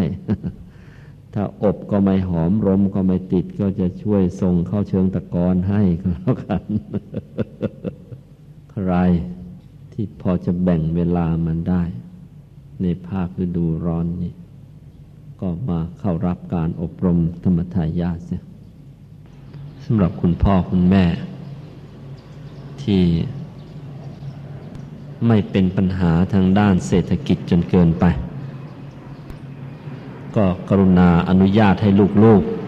ๆ เข้ารับการอบรมด้วยแล้วจะได้ลูกแก้วเอาไว้ในครอบครัว เป็นผู้ดูแลเราในยามชรา ถ้าอย่างนี้ ชีวิตเราจะมีสุข ครอบครัวของเราก็จะสงบ ประเทศชาติบ้านเมืองของเรา ก็จะร่มรื่น สันติสุขก็จะเกิดขึ้นในโลก เพราะฉะนั้นก็ขอฝากพวกเราทุกคนในที่นี้ด้วยนะ ทั้ง นิสิตนักศึกษาแล้วก็ผู้ใหญ่ทุกท่านด้วยสำหรับหนูหนูผู้หญิงอปีนี้หลวงพ่อก็รับอบรมเหมือนกัน แต่ก็บอกกันตรงๆจำนวนไม่มากนัก เพราะว่าพี่เลี้ยงทางฝ่ายหญิงมีน้อย แล้วการดูแลฝ่ายหญิงนั่น พระจะเข้าไปดูแลอบรมโดยใกล้ชิดก็กระไรอยู่ มันไม่ค่อยถนัดนักจำเป็นต้อง อาศัยพี่เลี้ยงทางฝ่ายหญิง เพราะฉะนั้นการอบรมที่จะทำได้ก็คือ